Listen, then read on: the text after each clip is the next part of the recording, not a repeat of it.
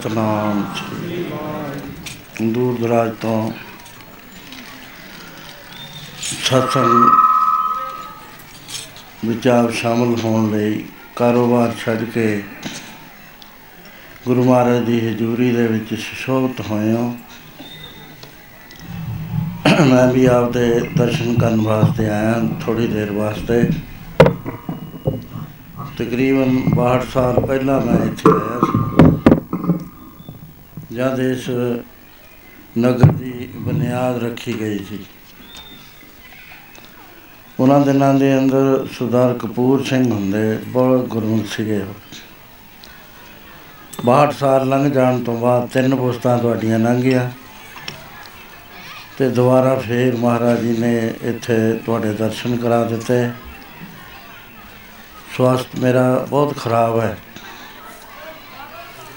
ਕੰਨ ਮ- ਦੋਏ ਮੇਰੇ ਬੰਦ ਹੋ ਰਹੇ ਨੇ। ਪੇਟ ਵਿੱਚ ਖਰਾਬੀ। ਪਰ ਅਮ, ਤੁਹਾਡੇ ਬਚਨ ਦਾ ਬੰਨਿਆ ਹੋਇਆ ਮੈਂ ਇੱਥੇ ਪਹੁੰਚਿਆ। ਜੋ ਕੁਝ ਬੇਨਤੀਆਂ ਕਰਾਂਗਾ ਉਹਨੂੰ ਧਿਆਨ ਨਾਲ ਸਰਵਣ ਕਰੀ ਜਾਇਓ। ਇਸ ਦੇ ਵਿੱਚ ਆਪਣਾ ਭਲਾਈ ਭਲਾ ਹੋਏਗਾ। ਸ਼ਬਦ ਵਿੱਚ ਸਾਰੇ ਬੋਲੋ ਜਿੰਨੇ ਵੀ ਪ੍ਰੇਮੀ ਨੇ। ਲਿਖੇ ਵਿੱਚ ਲਾਲੋ ਜੀ ਜਨਮ ਤੁਮਾਰੇ।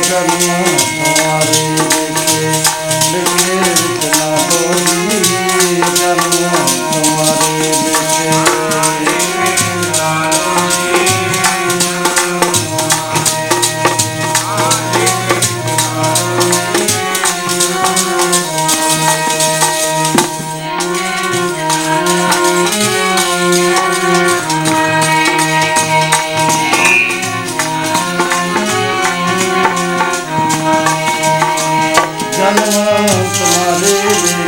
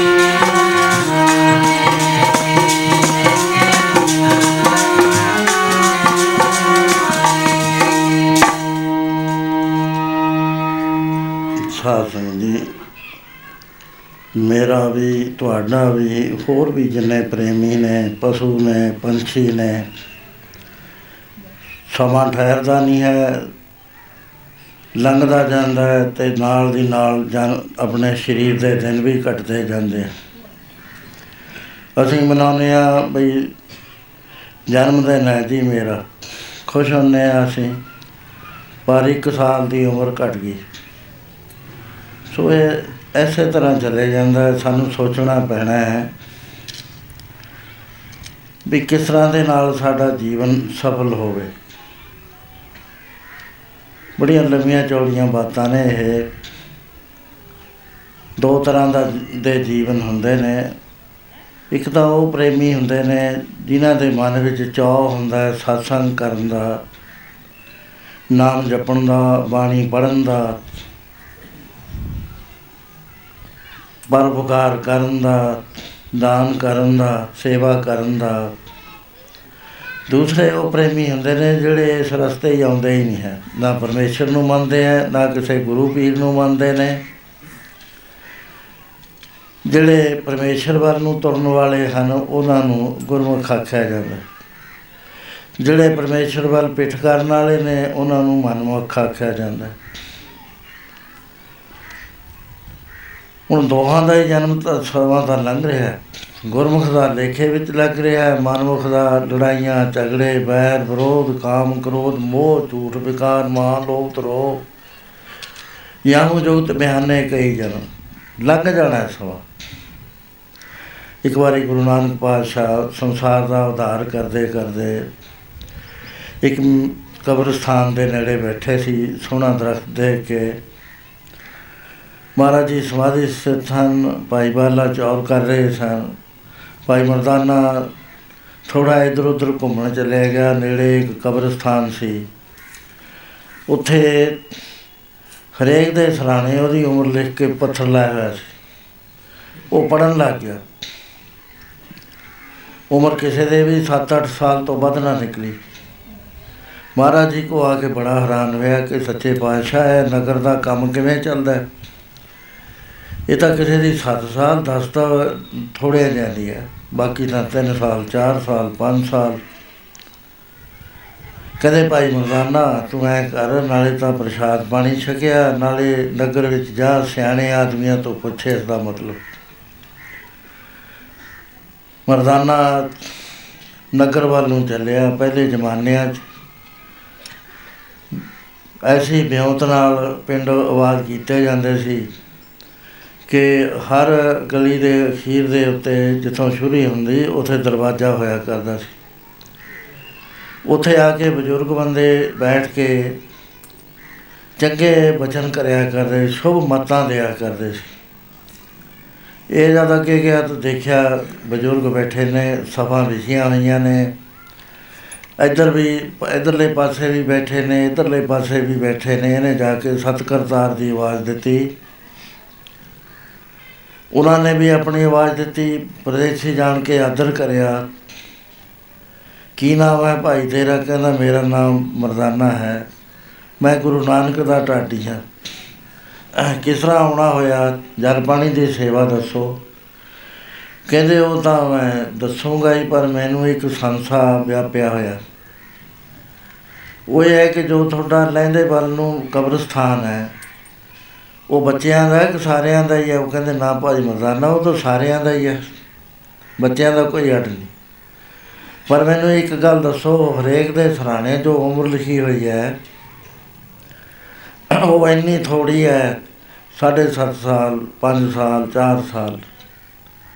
ਕਹਿੰਦੇ, ਹਾਂ ਮਰਦਾਨਾ ਜੀ, ਇਹ ਅਸੀਂ ਤੁਹਾਨੂੰ ਨਿਰਣਾ ਕਰਕੇ ਦੱਸਦੇ ਹਾਂ। ਸਾਡਾ ਜੋ ਨਗਰ ਹੈ, ਇਹ ਪੀਰ ਪ੍ਰਸਤਾਨ ਦਾ ਹੈ, ਇੱਥੇ ਨਗੂਰਾ ਕੋਈ ਨਹੀਂ ਹੈ। ਜਿਵੇਂ ਤੁਹਾਡੇ ਇਸ ਪਿੰਡ ਦੇ ਅੰਦਰ ਸ਼ਰਾਬ ਨਹੀਂ ਨਾ ਪੀਂਦੇ ਬੜੀ ਖੁਸ਼ੀ ਹੋਈ ਹੈ ਇਸ ਗੱਲ ਦੀ। ਕਿਉਂਕਿ ਐਸੇ ਬਜ਼ੁਰਗ ਸੀ ਇੱਥੇ, ਜਿਹੜੇ ਇੱਥੇ ਸ਼ੁਰੂ ਵਿੱਚ ਆਏ। ਉਹ ਬੜੇ ਜੀਵਨ ਵਾਲੇ ਸੀ। ਉਹਨਾਂ ਦਾ ਅਸਰ ਚੱਲ ਰਿਹਾ ਸੋ ਕਹਿਣ ਲੱਗੇ, ਭਾਈ ਮਰਦਾਨਾ, ਸਾਡੇ ਕੋਈ ਐਸਾ ਨਹੀਂ ਹੈ ਜਿਹੜਾ ਪਰਮੇਸ਼ਰ ਨੂੰ ਨਾ ਮੰਨਦਾ। ਸਾਡੇ ਰੀਤ ਇਹ ਹੈ ਕਿ 5 ਸਾਲ ਦਾ ਜਦ ਹੁੰਦਾ ਹੈ ਉਸ ਵੇਲੇ ਸਾਡੀ ਪੰਚਾਇਤ ਮਾਂ-ਬਾਪ ਨੂੰ ਇੱਕ ਡਾਇਰੀ ਦੇ ਦਿੰਦੀ ਹੈ, ਬਈ ਲਓ ਭਾਈ, ਇਹਨੂੰ ਭਜਨ ਕਰਾਇਓ, ਨਾਮ ਜਪਾਇਓ, ਜਿੰਨੀ ਦੇਰ ਜਪਿਓ ਡਾਇਰੀ ਤੇ ਲਿਖਦੇ ਜਾਓ। ਜਦੋਂ 18 ਸਾਲ ਦਾ ਹੋ ਜਾਂਦਾ ਹੈ, ਫਿਰ ਅਸੀਂ ਬਹੀ ਦੇ ਦਿੰਦੇ ਆ ਵੀ ਇਹ ਬਹੀ ਤੇ ਤੇ ਖਾਤਾ ਇਹਦਾ ਖੋਲ ਲਓ। ਉਹ ਫਿਰ ਆਪ ਲਿਖਦਾ ਰਹਿੰਦਾ ਵੀ ਅੱਜ ਮੈਂ 2 ਘੰਟੇ ਭਜਨ ਕਰਿਆ ਅੱਜ ਡੂਢ ਕਰਿਆ, ਅੱਜ 1 ਘੰਟਾ ਕਰਿਆ, ਅੱਜ 3 ਘੰਟੇ ਕਰਿਆ। ਸੋ ਭਾਈ ਮਰਦਾਨਾ ਜਿਸ ਵਕਤ ਕੋਈ ਚੜ੍ਹਾਈ ਕਰ ਜਾਂਦਾ ਹੈ, ਫਿਰ ਸਾਡੀ ਪੰਚਾਇਤ ਇਕੱਠੀ ਹੋ ਕੇ ਜਿਹੜੀ ਪਰਮੇਸ਼ਰ ਦੇ ਲੇਖੇ 'ਚ ਉਮਰ ਲੱਗੀ ਆ ਉਹਨੂੰ ਤਾਂ ਅਸੀਂ ਗਿਣਦੇ ਆ ਜਿਹੜੀ ਫਜ਼ੂਲ ਚਲੀ ਗਈ ਉਹਨੂੰ ਨਹੀਂ ਅਸੀਂ ਗਿਣਦੇ। ਉਮਰ ਉਹ ਵਿੱਚ ਲੇਖੇ ਦੇ ਜੋ ਯਾਦ ਸਾਈਂ ਵਿੱਚ ਗੁਜ਼ਰੇ ਪੈਂਦੀ ਮੁਜਰੇ ਨਹੀਂ ਤਾਂ ਸਾਨੂੰ ਹਾਸਲ ਕੀ ਹੈ? ਇਸ ਵਿੱਚ ਨੀਲੇ ਗੁਜ਼ਰੇ ਸੱਜ ਤੇ ਫਜਰੇ। ਜੇ ਆਪਾਂ ਵਿਚਾਰ ਕਰੀਏ 100 ਸਾਲ ਦੀ ਉਮਰ ਵਾਲੇ ਨੂੰ 88 ਕਰੋੜ 66 ਲੱਖ ਸਵਾਸ ਮਿਲਿਆ ਕਰਦੇ ਨੇ। ਇੱਕ ਦਿਨ ਦੇ ਅੰਦਰ ਤਕਰੀਬਨ 24000 ਸਵਾਸ ਹੁੰਦਾ ਹੈ। ਕਾਰੋਬਾਰ ਦੇ ਹਿਸਾਬ ਨਾਲ ਇਹ ਘੱਟ ਵੱਧ ਵੀ ਜਾਂਦੇ ਨੇ। ਇਹਦੇ ਵਿੱਚ 75 ਸਾਲ ਦੀ ਉਮਰ ਵਾਲੇ ਨੂੰ 66 ਕਰੋੜ 44 ਲੱਖ ਸਵਾਸ ਮਿਲੇ। ਹੁਣ ਸ- 75 ਸਾਲ ਦੀ ਉਮਰ ਹੈ, ਪਹਿਲਾਂ ਤਾਂ ਬੱਚੇ ਨੂੰ ਪਤਾ ਹੀ ਨਹੀਂ ਲੱਗਦਾ, ਪੰਜ ਤਾਂ ਉਹ ਕੱਟ ਗਏ। ਹੁਣ ਰਹਿ ਗਏ ਸਾਡੇ ਕੋਲ 70 ਉਹਦੇ ਬਾਅਦ ਕੋਈ ਸੋਚ ਹੀ ਨਹੀਂ ਆਉਂਦੀ ਬੱਚੇ ਨੂੰ, ਨਾਮ ਜਪਣ ਦੀ, ਕੋਈ ਮਹਾਤਮਾ ਨਹੀਂ ਮਿਲਦਾ, ਕਿਤੇ ਸਤਸੰਗ ਨਹੀਂ ਹੁੰਦਾ। ਤੇ ਉਹ ਵੀ ਉਮਰ ਲੰਘ ਜਾਂਦੀ ਹੈ 18 20 ਸਾਲ ਦਾ ਮੰਨ ਲਓ ਵੀ 20 ਸਾਲ ਦਾ ਹੋ ਕੇ ਭਜਨ ਕਰਨ ਲੱਗਿਆ। ਜੇ 2.5 ਘੰਟੇ ਰੋਜ਼ ਭਜਨ ਕਰੇ ਤਾਂ ਉਹਦੀ ਉਮਰ 5 ਸਾਲ ਦੀ ਹੋਏਗੀ। ਜੇ 70 ਸਾਲ ਤੱਕ ਭਜਨ ਕਰੀ ਜਾਵੇ, ਰੋਜ਼ 2.5 ਘੰਟੇ, ਤਾਂ ਉਹਦੀ ਹੋਏਗੀ ਸਮਝ ਲਓ 7 ਸਾਲ ਦੀ। ਸੋ ਸਾਡਾ ਜਿਹੜਾ ਟਾਈਮ ਹੈ, ਆਪੇ ਵਿਚਾਰ ਕੇ ਦੇਖੋ ਵੀ ਪਰਮੇਸ਼ਰ ਵੱਲ ਕਿੰਨਾ ਲੱਗ ਰਿਹਾ ਹੈ, ਕਾਰੋਬਾਰਾਂ ਵੱਲ ਕਿੰਨਾ ਲੱਗ ਰਿਹਾ ਹੈ, ਚਿੰਤਾ ਵਿੱਚ ਕਿੰਨਾ ਲੱਗ ਰਿਹਾ ਹੈ, ਫਜ਼ੂਲ ਗੱਲਾਂ ਵਿੱਚ ਕਿੰਨਾ ਲੱਗ ਰਿਹਾ ਹੈ, ਅਖਬਾਰ ਪੜ੍ਹਨ ਵਿੱਚ ਕਿੰਨਾ ਲੱਗ ਰਿਹਾ ਹੈ, ਟੈਲੀਵਿਜ਼ਨ ਦੇਖਣ ਵਿੱਚ ਕਿੰਨਾ ਲੱਗ ਰਿਹਾ ਹੈ, ਇਹ ਤਾਂ ਜਾਇਆ ਜਾਂਦਾ ਹੈ। ਲੇਖੇ ਵਿੱਚ ਉਹੀ ਪੈਂਦੀ ਹੈ ਜਿਹੜੀ ਜਿਹੜੀ ਪਰਮੇਸ਼ਰ ਦੇ ਯਾਦ ਵਿੱਚ ਗੁਜ਼ਰੇ। ਸੋ ਇਸ ਤਰ੍ਹਾਂ ਆਪਾਂ ਬੇਨਤੀ ਕੀਤੀ ਹੈ ਕਿ ਸੱਚੇ ਪਾਤਸ਼ਾਹ ਆਪਣੇ ਲੇਖੇ ਵਿੱਚ ਲਾ ਲਓ। ਕਿਰਪਾ ਕਰੋ, ਸਾਡੇ 'ਚ ਸੱਤਾ ਨਹੀਂ ਹੈ। ਇਹ ਜਨਮ ਅਸੀਂ ਤੁਹਾਨੂੰ ਦਿੰਦੇ ਹਾਂ। ਸਾਧ ਸੰਗਤ ਜੀ ਜਦੋਂ ਵਿਚਾਰ ਕਰਦੇ ਹਾਂ ਵੀ ਅਸੀਂ ਕੌਣ ਆ, ਕਿੱਥੋਂ ਆਏ ਆ ਕੋਈ ਬਿਰਲਾ ਬਿਰਲਾ ਪੁਰਸ਼ ਹੈ ਜਿਹੜਾ ਇਸ ਗੱਲ ਦੀ ਵਿਚਾਰ ਕਰਦਾ ਇਹਨਾਂ ਸੈਂਕੜੇ ਵਿਚਾਰ ਕਰਨ ਵਾਲਿਆਂ ਚੋਂ ਇੱਕ ਅੱਧਾ ਪੁਰਸ਼ ਐਸਾ ਹੁੰਦਾ ਜਿਹਨੂੰ ਪਤਾ ਹੁੰਦਾ ਮੈਂ ਕਿੱਥੋਂ ਆਇਆ, ਮੈਂ ਕਿੱਥੇ ਜਾਣਾ। ਮਹਾਰਾਜ ਕਹਿੰਦੇ, ਸੁਣ ਰਹੇ ਤੂੰ ਕੌਣ? ਕਹਾਂ ਸੇ ਆਇਓ ਇਹ ਨਾ ਜਾਣੀ ਕਿਤੇ ਇੱਕ ਮੁੱਦਤ ਚਲਤੇ ਖਬਰ ਨਾ ਪਾਇਓ। ਕਹਿੰਦੇ, ਫਿਰ ਤੂੰ ਪੜਿਆ ਲਿਖਿਆ ਇੰਨਾ? ਤੂੰ ਕਹਿੰਦਾ, ਮੈਂ ਬੀਏ ਆ, ਮੈਂ ਐਮਏ ਆ, ਮੈਂ ਚੌਧਰੀ ਆ ਬਟਾ ਪਤਾ ਤੂੰ ਕਿੱਥੋਂ ਆਇਆ? ਅਸੀਂ ਜਵਾਬ ਦੇ ਦਾਂਗੇ ਵੀ ਅਸੀਂ ਤਾਂ ਜੀ ਉੱਥੋਂ ਆਏ ਆ ਮੋਹਾਲੀ ਤੋਂ ਆਏ ਆ ਸਾਰੇ। ਮਹਾਰਾਜ ਕਹਿੰਦੇ, ਇਹ ਨਹੀਂ ਪੁੱਛਦਾ, ਮੈਂ ਤੈਨੂੰ ਪੁੱਛਦਾ, ਤੇਰਾ ਸਰੀਰ ਆਇਆ ਮੋਹਾਲੀ ਤੋਂ ਤਾਂ।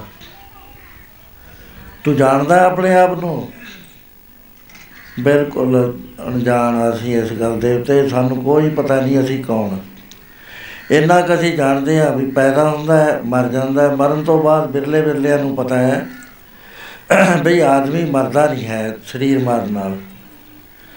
ਇਹ ਫਿਰ ਆਪਣੇ ਲੇਖ ਭੋਗਣ ਵਾਸਤੇ ਦੂਜੇ ਜਨਮ ਵਿੱਚ ਜਾਂਦਾ ਹੈ, ਨਰਕਾਂ ਸੁਰਗਾਂ ਵਿੱਚ ਜਾਂਦਾ ਹੈ।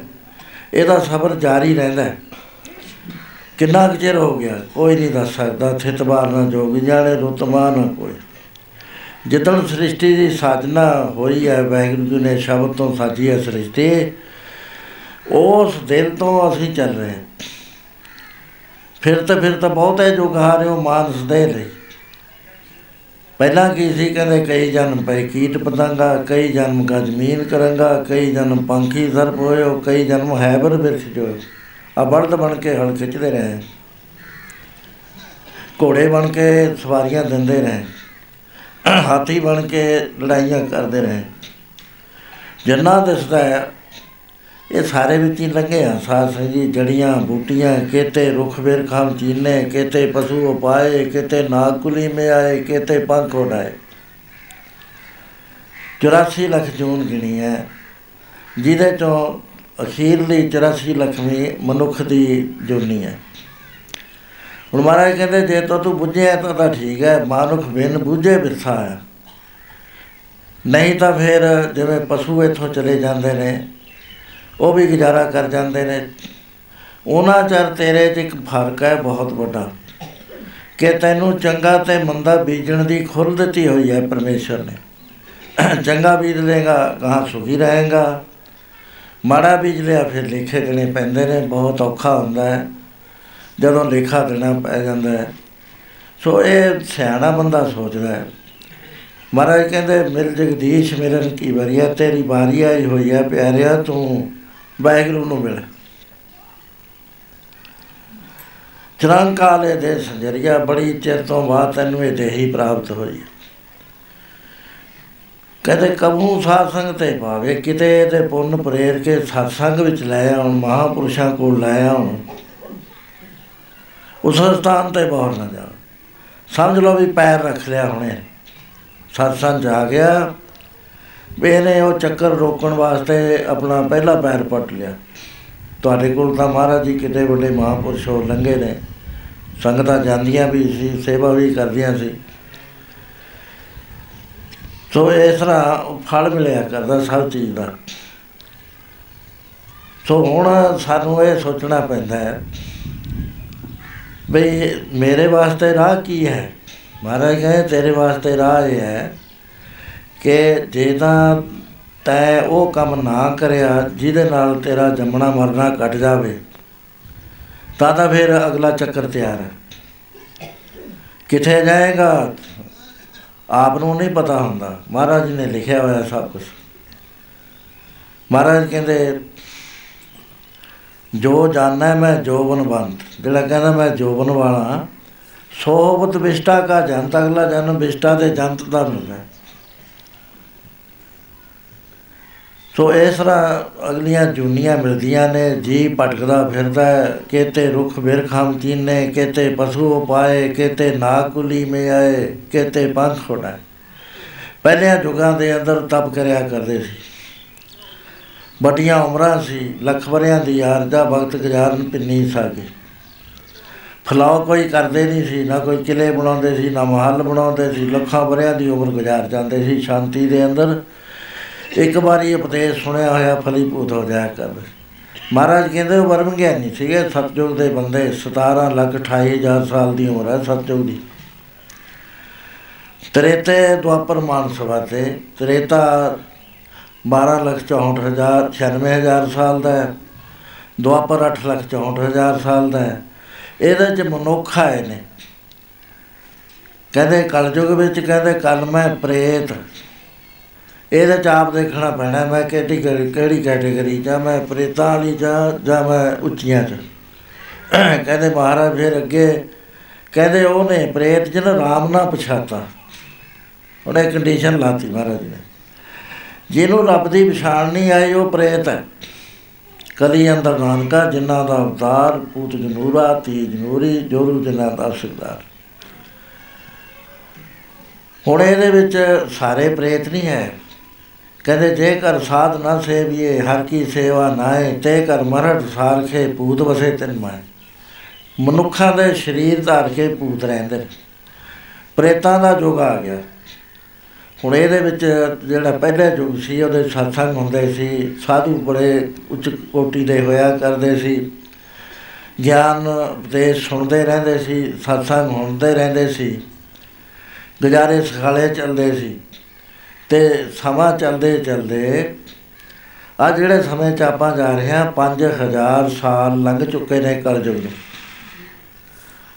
5000 ਸਾਲ ਦੇ ਵਿੱਚ ਭਵਿੱਖਵਾ ਕੇ ਸੀਗਾ ਕਿ ਜਦੋਂ ਕਲਯੁਗ 5000 ਸਾਲ ਲੰਘ ਜੂਗਾ ਨਾ,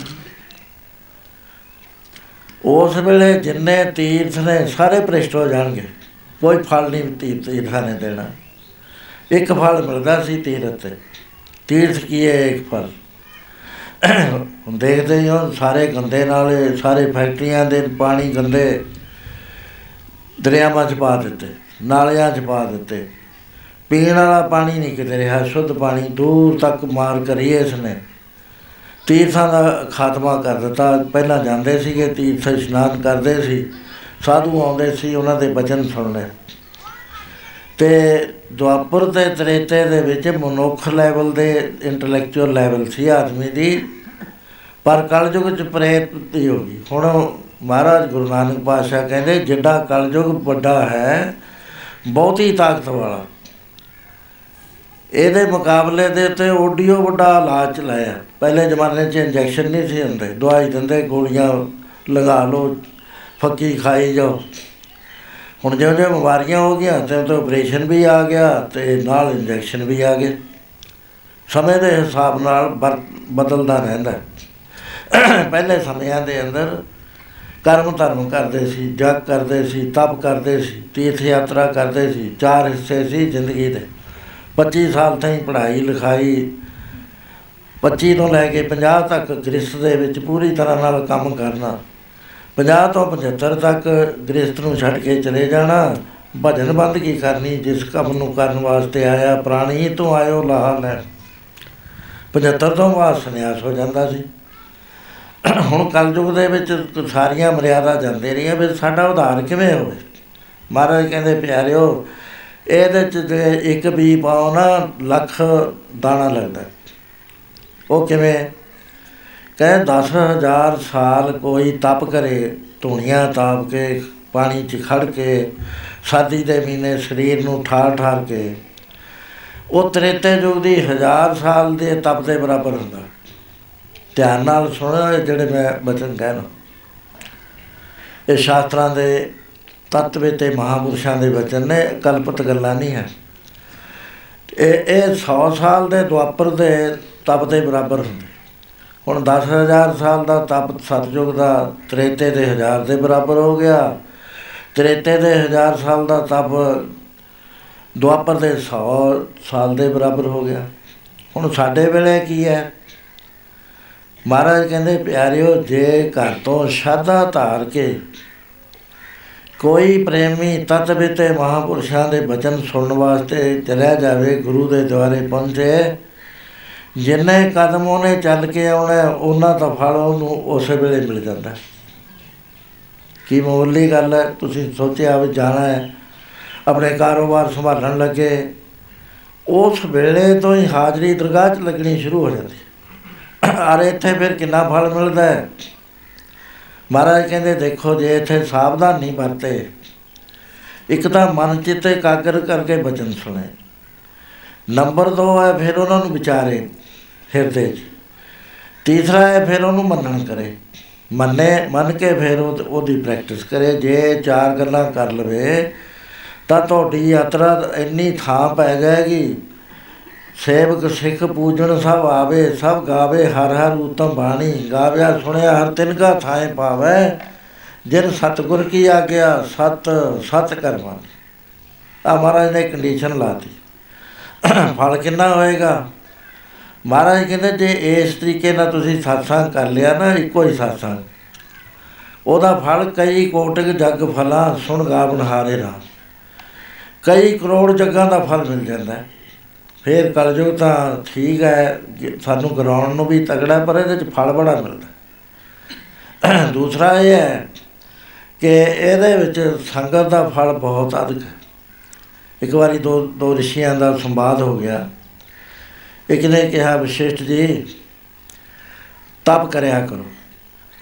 ਸੰਗਤ ਵਿੱਚ ਕੀ ਹੈ ਆਰਾਮ ਨਾਲ ਬੈਠੀ ਦਾ ਹੈ, ਪਿਆਸ ਲੱਗੇ ਪਾਣੀ ਪੀ ਆਓ ਗਰਮੀ ਲੱਗੇ ਪੱਖੇ ਚੱਲਣ ਲੱਗ ਜਾਂਦੇ ਨੇ। ਤੇ ਇਹ ਤਾਂ ਕੋਈ ਤਪ ਨਹੀਂ ਹੈ। ਤੇ ਮੈਂ ਦੇਖੋ ਤਪ ਕਰਨਾ। ਉਹਨਾਂ ਨੇ ਜਵਾਬ ਦਿੱਤਾ ਕਹਿੰਦੇ ਵਿਸ਼ਵਾਮਿੱਤਰ ਜੀ ਠੀਕ ਹੈ ਤੁਸੀਂ ਤਪ ਕਰਦੇ ਹੋ। ਪਰ ਸਤਸੰਗ ਦਾ ਫਲ ਬਹੁਤ ਵੱਡਾ ਹੁੰਦਾ। ਹੈ ਉਹਦਾ ਜੇ ਇੱਕ ਘੜੀ ਵੀ ਕੋਈ ਕਰ ਲੇ ਇਹ ਘੜੀ ਆਧੀ ਘੜੀ ਆਧੀ ਹੋਵ ਨਾਦ ਭਗਤਨ ਸੇਤੀ ਗੋਸ਼ਟੇ ਜੋ ਕੀ ਨਾ ਸੁਲਾ ਉਹੀ ਤਾਰਨ ਵਾਸਤੇ ਸਮਰੱਥਾ ਰੱਖਦੀ ਹੈ ਇਹ ਘੜੀ। ਫੈਸਲਾ ਨਾ ਹੋ ਸਕਿਆ, ਦੋਨੋਂ ਆਪਣੇ ਆਪਣੇ ਸਿਧਾਂਤ ਉੱਤੇ ਦ੍ਰਿੜ ਹੋ ਗਏ। ਵਰਮਾ ਜੀ ਕੋਲ ਗਏ, ਉਹਨੇ ਕਿਹਾ ਵੀ ਮੈਨੂੰ ਨਹੀਂ ਇਹਦਾ ਪਤਾ, ਸ਼ਿਵ ਜੀ ਕੋਲ ਜਾਓ। ਮੁਖ ਦੇਵਤਿਆਂ ਤੇ ਨੇਕਾ ਮਾਈ ਜੁਗਤ ਵਿਆਹੀ, ਤਿੰਨ ਚੇਲੇ ਪ੍ਰਵਾਨ। ਇੱਕ ਸੰਸਾਰੀ ਇੱਕ ਭੰਡਾਰੀ, ਇੱਕ ਲਾਏ ਦੀਵਾ ਉੱਥੇ ਭੇਜ ਦਿੱਤੇ ਸ਼ਿਵ ਜੀ ਕਹਿੰਦੇ, ਮੈਂ ਤਾਂ ਧਿਆਨ 'ਚ ਰਹਿਣਾ ਵਿਸ਼ਨੂੰ ਜੀ ਕੋਲ ਜਾ। ਵਿਸ਼ਨੂੰ ਜੀ ਨੇ ਕਿਹਾ ਵੀ ਮੈਂ ਇਸ ਵੇਲੇ ਸਾਰਿਆਂ ਨੂੰ ਰਿਜਕ ਪਹੁੰਚਾ ਰਿਹਾ, ਤੁਸੀਂ ਸ਼ੇਸ਼ਨਾਗ ਕੋਲ ਜਾਓ। ਉਹ ਗ੍ਰੈਵਿਟੀ ਦੀ ਸ਼ਕਤੀ ਹੈ ਸ਼ੇਸ਼ਨਾਗ ਉਹਨੇ ਕਿਹਾ ਵੀ ਦੇਖੋ, ਮੈਂ ਸਾਰਾ ਬ੍ਰਹਮੰਡ ਸੰਤੁਲਨ 'ਚ ਰੱਖਿਆ ਹੋਇਆ, ਪਰਮੇਸ਼ਰ ਦੇ ਨਾਮ ਦੇ ਆਸਰੇ। ਤੁਸੀਂ ਆਪਣਾ ਤਪ ਦੋ। ਤਾਤੀਆਂ ਰੁਕ ਜਾਣਗੀਆਂ, ਫਿਰ ਮੈਂ ਤੁਹਾਡੇ ਨਾਲ ਗੱਲ ਕਰੂ। ਵਿਸ਼ਵਾਮਿੱਤਰ ਨੇ 10000 ਸਾਲ ਦਾ ਵਰ ਤਪ ਦਿੱਤਾ। ਉਹ ਰੁਕੀਆਂ ਇਹਨਾਂ ਹੁੰਦੇ ਹੁੰਦੇ 58000 ਸਾਲ ਦਾ ਹੀ ਦੇਤਾ। ਫਿਰ ਵੀ ਧਰਤੀਆਂ ਫਿਰ ਨਾ ਹੋਣ। ਕਹਿੰਦੇ ਹੋਰ ਕਹਿੰਦਾ, ਤੂੰ ਕਹਾ ਤਾਂ ਮੈਂ ਤਪੇ ਨਹੀਂ ਕਰਿਆ। ਵਿਸ਼ੇਸ਼ਤੀ ਤੁਸੀਂ ਦੋ ਹੁਣ ਉਹ ਕਹਿੰਦੇ, ਦੇਖ ਸ਼ੇਸ਼ਨਾਗ, ਮੈਂ ਬਹੁਤਾ ਤਾਂ ਨਹੀਂ ਦਿੰਦਾ। ਸਿਰਫ ਚਾਰ ਘੜੀ 100 ਮਿੰਟ ਦੀ ਕੀਤੀ ਹੋਈ ਸੰਗਤ ਦਾ ਫਲ ਦੇ ਰਿਹਾ। ਉਸੇ ਵੇਲੇ ਧਰਤੀਆਂ ਰੁਕੀਆਂ। ਉਹ ਕਹਿੰਦੇ ਵੀ ਹੁਣ ਮੈਂ ਕੀ ਫੈਸਲਾ ਕਰਨਾ ਹੈ? ਫੈਸਲਾ ਤਾਂ ਹੋਏਗਾ, ਦੇਖੋ ਤੁਹਾਡੇ ਸਾਹਮਣੇ। ਸੋ ਇਹ ਕਲਯੁਗ ਦੇ ਅੰਦਰ ਜੋ satsang ਹੈ, ਬਹੁਤ ਵੱਡੀ ਚੀਜ਼ ਹੈ। ਮਹਾਰਾਜ ਕਹਿੰਦੇ ਇਹ ਕਲਯੁਗ ਦਾ ਜੋ ਉਦਾਹਰ ਹੈ ਨਾ, ਇਹ ਕੇਵਲ ਨਾਮ ਨਾਲ ਹੋਣਾ ਹੈ, ਹੋਰ ਕਰਮ ਧਰਮ ਨਾਲ ਹੁੰਦਾ ਨਹੀਂ। ਇਸ ਤਰ੍ਹਾਂ ਨਾਲ ਪੜ ਲਓ ਸਾਰੇ ਪ੍ਰੇਮੀ। ਕਰੁ ਆਇਓ ਰੇ ਇੱਕ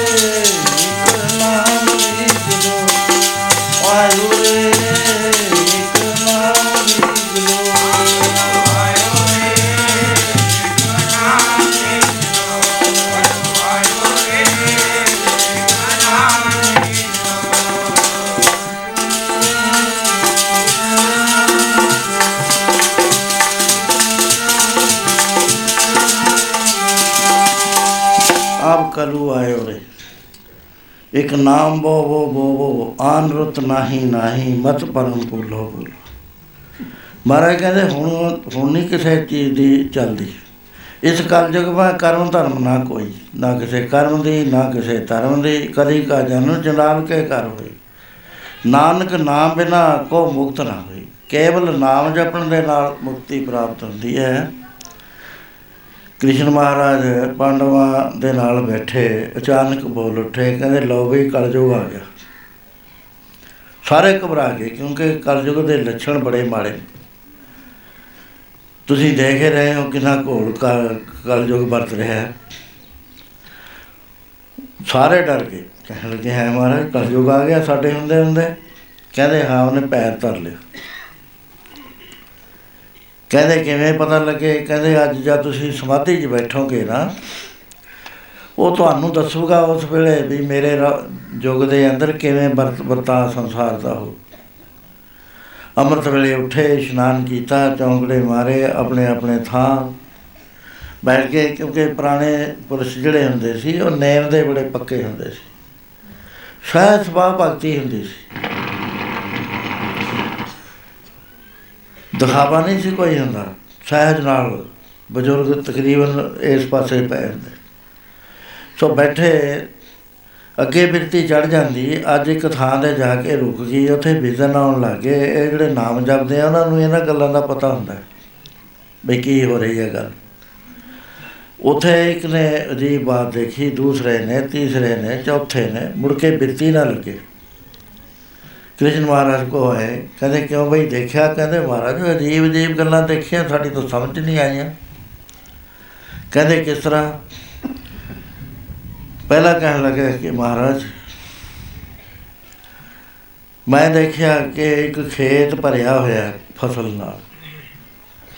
ਪਰ ਮੇਰੇ ਦੇਖਦੇ ਦੇਖਦੇ ਬਾੜ ਜਿਹੜੀ ਕੀਤੀ ਸੀ, ਉਹਨੂੰ ਮੂੰਹ ਲੱਗ ਗਿਆ ਤੇ ਸਾਰਾ ਹੀ ਖੇਤ ਖਾ ਲਿਆ ਬਾੜ ਨੇ।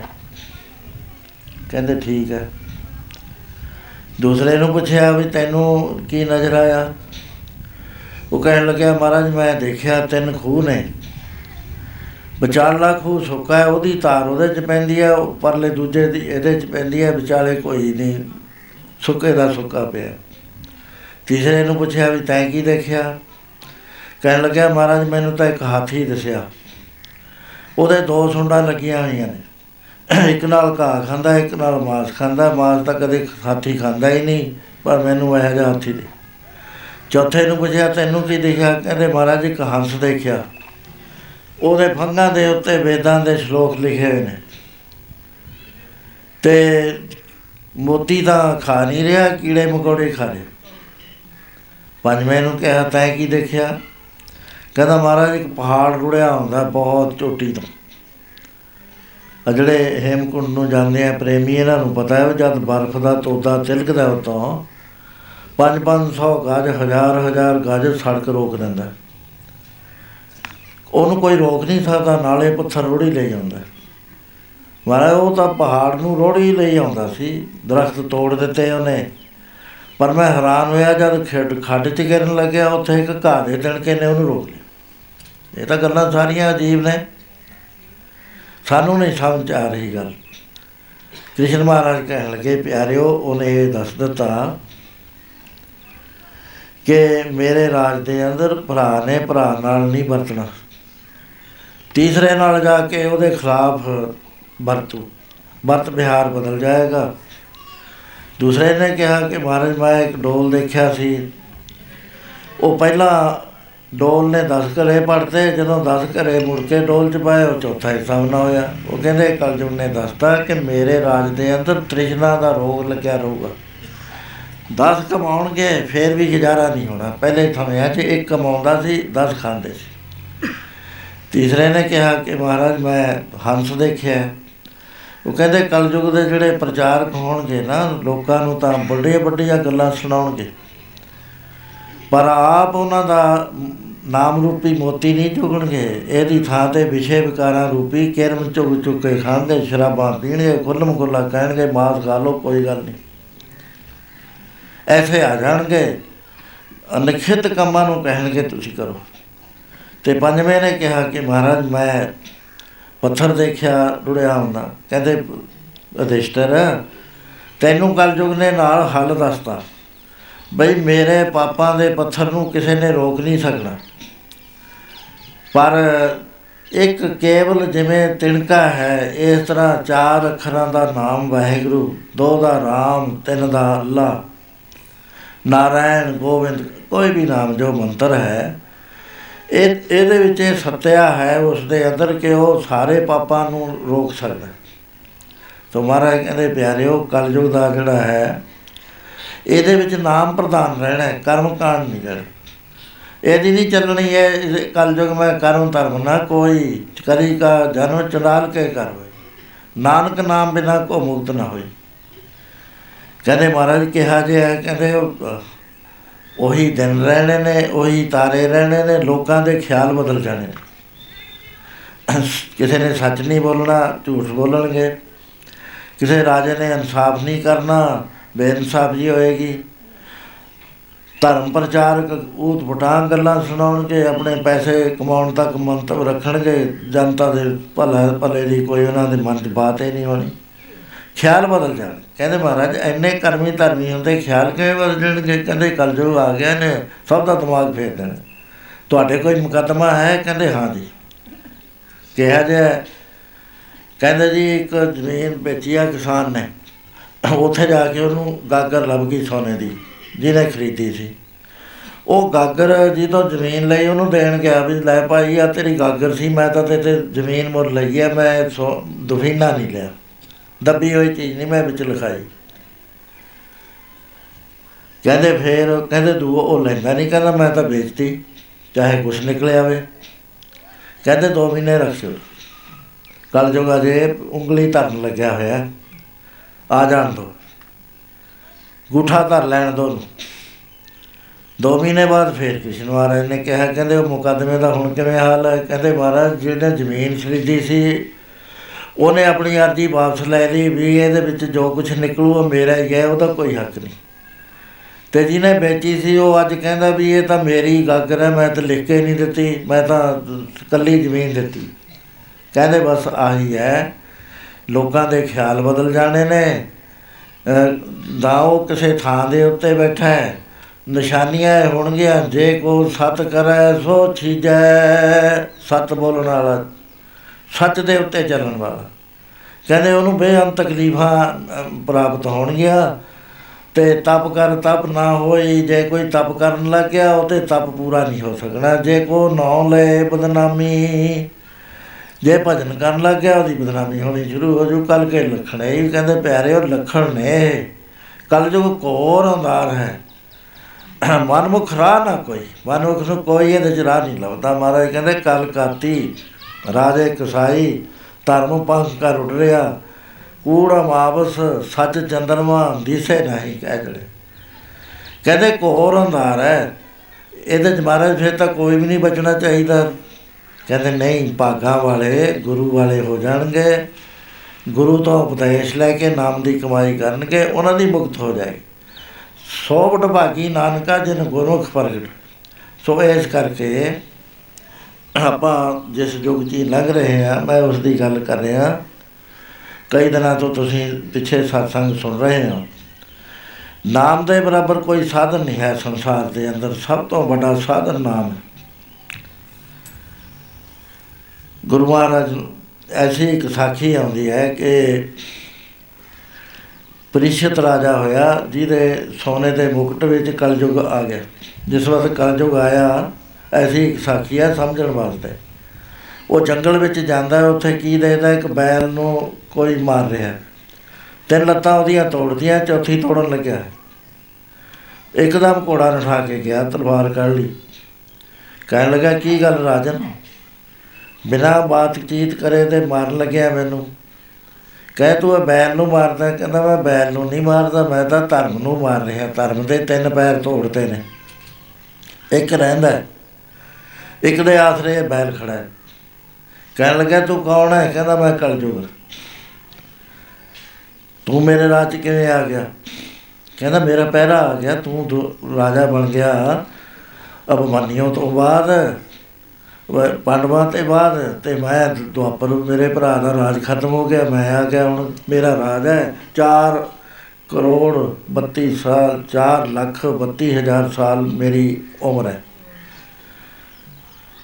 ਕਹਿਣ ਲੱਗਿਆ, ਤੂੰ ਕਰੇਗਾ ਕੀ? ਕਹਿੰਦਾ, ਕੋਈ ਵੀ ਚੰਗਾ ਕੰਮ ਨਹੀਂ ਮੈਂ ਹੋਣ ਦੂੰ ਕਲਾ ਕਲੇਸ਼ ਘਰ ਦੇ ਘਰ ਘਰ ਵਿੱਚ ਪਾ ਦੂੰਗਾ ਨਾ ਕੋਈ ਬਜ਼ੁਰਗ ਦਾ ਕਿਹਾ ਹੋਇਆ ਬੱਚਾ ਮੰਨੇ, ਆਪੋ ਤਾਪ ਮਚੀ ਰਹੇਗੀ।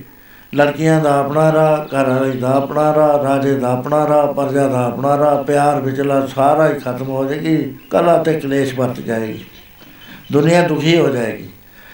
ਸਾਰੇ ਮੈਂ ਤੀਰਥ ਭ੍ਰਿਸ਼ਟ ਕਰ ਦੇਣੇ ਨੇ, ਬਿਲਕੁਲ ਫਲ ਨਹੀਂ ਰਹਿਣਾ। ਕਰਮ ਧਰਮ ਮੈਂ ਕਿਸੇ ਨੂੰ ਕਰਨੇ ਨਹੀਂ ਦੇਣਾ। ਤੇ ਦੁਨੀਆ ਆਪਣੇ ਆਪ ਹੀ ਭ੍ਰਿਸ਼ਟ ਹੋ ਜਾਏਗੀ। ਕਹਿੰਦੇ ਫੇਰ ਤਾਂ ਤੈਨੂੰ ਮਾਰ ਦੇਣਾ ਚਾਹੀਦਾ। ਉਹ ਕਹਿੰਦਾ ਦੇਖ, ਇਹ ਤਾਂ ਬੁਰਾ ਹਿੱਸਾ ਤਾਂ ਤੈਂ ਮੇਰਾ ਦੇਖ ਲਿਆ। ਪਰ ਮੇਰੇ ਵਿੱਚ ਇੱਕ ਚੰਗਾ ਗੁਣ ਵੀ ਹੈ ਮੈਨੂੰ ਵੱਡੀ ਚੀਜ਼ ਪ੍ਰਾਪਤ ਹੋਈ ਹੈ ਮੇਰੇ ਜੋ ਤੁਹਾਡੀ ਕਲਿਆਣ ਵਾਸਤੇ। ਕਹਿੰਦੇ ਉਹ ਕੀ? ਕਹਿੰਦੇ ਪਰਮੇਸ਼ਰ ਦਾ ਨਾਮ। ਕਿੰਨਾ ਫਲ ਦਿੰਦਾ ਹੈ? ਕਹਿੰਦੇ ਉਹਦੇ ਫਲ ਦਾ ਕੋਈ ਅੰਤ ਹੀ ਨਹੀਂ ਹੈ। ਸਾਈ ਨਾਮ ਅਮੋਲ, ਕੀਮ ਨਾ ਕੋਈ ਜਾਣ ਦੋ। ਦੁਨੀਆ 'ਚ ਕੋਈ ਤਾਕਤ ਨਹੀਂ ਜਿਹੜੀ ਪਰਮੇਸ਼ਰ ਦੇ ਨਾਮ ਦੀ ਕੀਮਤ ਜਾਣਦੀ ਹੋਵੇ। ਜੇ ਅੰਤ ਦੇ ਸਮੇਂ ਇੱਕ ਵਾਰੀ ਉਸ ਦੇ ਮੁਖ ਚੋਂ ਸਵਾਸ ਆਖਰੀ ਦੇ ਉੱਤੇ RAM ਅੱਲਾ, ਵਾਹਿਗੁਰੂ, ਗੋਬਿੰਦ ਨਿਕਲ ਗਿਆ। ਸਾਰੀ ਜ਼ਿੰਦਗੀ ਦੇ ਕੀਤੇ ਹੋਏ ਪਾਪ ਇਕੱਠੇ ਜਾਣ ਗੁਰੂ ਦਸ਼ਮੇਸ਼ ਪਿਤਾ ਫਰਮਾਉਂਦੇ ਨੇ, ਏਕ ਚਿੱਤ, ਜੇ ਇੱਕ ਛਿੰਤ ਆਇਓ, ਕਾਲ ਫਾਸ ਕੇ ਬੀਚ ਨਾ ਆਇਓ, ਐ ਪੜ ਲਓ। ਕੱਟੇ ਜਾਣਗੇ 84 ਵਾਲੇ ਗੇੜੇ, ਸਤਨਾਮ ਬੋਲ ਵਾਹਿਗੁਰੂ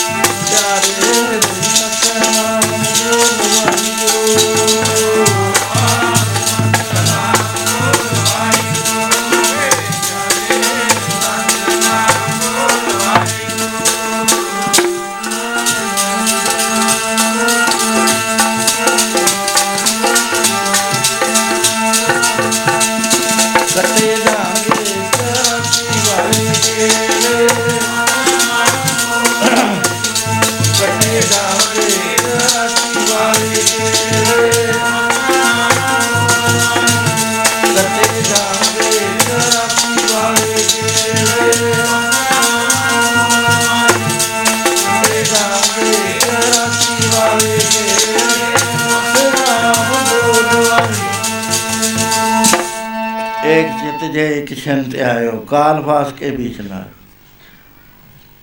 ਕਹਿਣ ਲੱਗਾ ਇਹ ਤਾਂ ਤੇਰਾ ਗੁਣ ਬਹੁਤ ਵੱਡਾ ਹੈ। ਤਾਂ ਤੇਰੇ ਸਾਰੇ ਪਾਪ ਕੀਤੇ, ਤੇਰੀ ਸਾਰੀਆਂ ਖੇਜਲਾਂ ਇੱਕ ਵਾਰੀ ਪਰਮੇਸ਼ਰ ਦਾ ਨਾਮ ਲਏ ਤੇ ਸਾਰੇ ਟੱਟ ਜਾਣਗੇ ਕਹਿੰਦਾ ਹਾਂ। ਪਰ ਮੈਂ ਲੈਣ ਨਹੀਂ ਦੇਣਾ ਕਿਸੇ ਨੂੰ, ਉਹਦਾ ਮਨ ਇਹੋ ਜਿਹਾ ਕਰ ਦੂੰ। ਇੱਕ ਸਕਿੰਟ ਵਾਸਤੇ ਵੀ ਨਹੀਂ, ਉਹ ਇੱਧਰ ਧਿਆਨ ਦੇਵੇਗਾ। ਫੇਰ ਤਾਂ ਕਲ ਜੋ ਠੀਕ ਹੈ, ਤੂੰ ਰਹਿ ਸਕਦਾ। ਕਹਿੰਦਾ, ਮਹਾਰਾਜ, ਮੈਨੂੰ ਸ਼ਰਨ ਦੇਵੋ, ਦੱਸੋ ਕਿੱਥੇ ਰਹਾਂ? ਤੁਹਾਡੇ ਹੁੰਦੇ ਹੁੰਦੇ ਮੈਨੂੰ ਦੱਸੋ ਮੈਂ ਕਿੱਥੇ ਰਹਾਂ? ਕਹਿੰਦੇ, ਤੂੰ ਦੱਸ। ਕਹਿੰਦਾ, ਮੈਨੂੰ ਸ਼ਰਾਬਖਾਨਿਆਂ 'ਚ ਜਗ੍ਹਾ ਦੇ ਦਿਓ, ਜਿੱਥੇ ਸ਼ਰਾਬ ਵਿਕਦੀ ਹੈ। ਉਹ ਕਹਿਣ ਲੱਗਾ ਸ਼ਰਾਬ ਤਾਂ ਸਾਡੇ ਕੋਈ ਪੀਂਦਾ ਹੀ ਨਹੀਂ ਹੈ, ਨਾ ਕੋਈ ਰਾਤ 'ਚ ਸ਼ਰਾਬੀ ਹੈ। ਇਸ ਕਰਕੇ ਜਗ੍ਹਾ ਦਾ ਸਵਾਲ ਹੀ ਪੈਦਾ ਨਹੀਂ ਹੁੰਦਾ। ਕਹਿਣ ਲੱਗਾ ਫਿਰ ਮੈਨੂੰ ਜਿੱਥੇ ਜੂਆ ਖੇਲਦੇ ਨੇ, ਜੂਏ ਖਾਨਿਆਂ 'ਚ ਦੇ ਦਿਓ। ਉਹ ਕਹਿੰਦਾ ਵੀ ਮੇਰੇ ਰਾਜ ਦੇ ਵਿੱਚ ਕੋਈ ਜੂਆ ਨਹੀਂ ਖੇਲਦਾ ਕਿਉਂਕਿ ਮੇਰੇ ਦਾਦਿਆਂ ਨੇ ਜੂਆ ਖੇਲਿਆ ਸੀ, ਕਿੱਡਾ ਬੜਾ ਯੁੱਧ ਹੋਇਆ। ਮਹਾਭਾਰਤ ਦਾ 45 ਲੱਖ ਬੰਦਾ 18 ਦਿਨਾਂ 'ਚ ਮਰਿਆ। ਮੈਂ ਸਖਤ ਮਨਾਹੀ ਕਰੀ ਹੋਈ ਹੈ ਵੀ ਕੋਈ ਬੰਦਾ ਵੀ ਜੂਆ ਨਹੀਂ ਖੇਲੇਗਾ। ਸੋਚਦਾ ਰਿਹਾ, ਕਹਿਣ ਲੱਗਾ ਫੇਰ, ਮੈਨੂੰ ਉੱਥੇ ਦੇ ਦਿਓ ਕਚਹਿਰੀਆਂ 'ਚ ਜਿੱਥੇ ਝੂਠ ਬੋਲਦੇ ਹੋਣ। ਉਹ ਕਹਿਣ ਲੱਗਿਆ ਵੀ ਐਸਾ ਮੇਰੇ ਰਾਜ ਵਿੱਚ ਕਚਹਿਰੀਆਂ ਨਹੀਂ ਹੈ, ਮੇਰੇ ਰਾਜ ਵਿੱਚ ਨੇ ਪੰਚਾਇਤਾਂ। ਜੇ ਕੋਈ ਫੈਸਲਾ ਨਹੀਂ ਹੁੰਦਾ, ਰਾਜੇ ਕੋਲ ਆ ਜਾਂਦੇ ਨੇ, ਪਿੰਡ ਦੀ ਪੰਚਾਇਤ ਉਹਨੂੰ ਅਧਿਕਾਰ ਹੈ, ਉਹ ਉਹ ਸੱਚ ਸੱਚ ਨਿਬੇੜਾ ਕਰਦੀ ਹੈ, ਉੱਥੇ ਨਾ ਕੋਈ ਝੂਠ, ਨਾ ਕੋਈ ਦਬਾਨ ਉਹ ਉੱਥੇ ਇਸ ਤਰ੍ਹਾਂ ਹੋ ਜਾਂਦਾ ਹੈ। ਕਹਿਣ ਲੱਗਾ ਫਿਰ ਮੈਨੂੰ ਉਸ ਘਰ ਵਿੱਚ ਦੇ ਦਿਓ ਵਰਸਾ ਜਿੱਥੇ ਸੱਸ ਨੌਂ ਦੀ ਲੜਾਈ ਲ- ਹੋਵੇ, ਜਿੱਥੇ ਪੁੱਤਰ ਪਿਓ ਦਾ ਆਖਾ ਨਾ ਮੰਨਦਾ ਹੋਵੇ ਕਰਮ ਧਰਮ ਤੋਂ ਹੀਣੇ ਹੁਣ, ਕਹਿਣ ਲੱਗੇ ਕਲਯੁਗ ਇਹ ਰਾਜ ਹੈ ਜੇ ਸਤੋ ਗੁਣੀ ਨੇ, ਕਿ ਇੱਥੇ ਇੰਨਾ ਸਤਕਾਰ ਹੈ ਬਜ਼ੁਰਗ ਦਾ। ਇਹਦੀ ਸੇਵਾ ਜ਼ਰੂਰੀ ਹੈ ਉਹਦੇ ਵਾਸਤੇ ਕਰਨੀ। ਬੜਾ ਭਾਰਾ ਫਲ ਹੈ, ਬਜ਼ੁਰਗਾਂ ਦੀ ਸੀਸ ਲੱਗਦੀ ਹੈ, ਇਸ ਕਰਕੇ ਕੋਈ ਬੰਦਾ ਗਲਤ ਨਹੀਂ ਹੈ। ਕਹਿਣ ਲੱਗਿਆ, ਫਿਰ ਮੈਨੂੰ ਉਹ ਬੇਸ, ਇਹਦੇ ਚ ਬੇਸ਼ਵਾਵਾਂ 'ਚ ਦੇ ਦਿਓ ਕਹਿੰਦਾ, ਜੀ ਸਾ- ਸਾਡੇ ਹੈ ਹੀ ਨਹੀਂ, ਕੋਈ ਚਗਲਾ ਹੀ ਨਹੀਂ ਹੈ। ਕਹਿੰਦੇ, ਹੁਣ ਇੱਕ ਰਹਿ ਗਈ।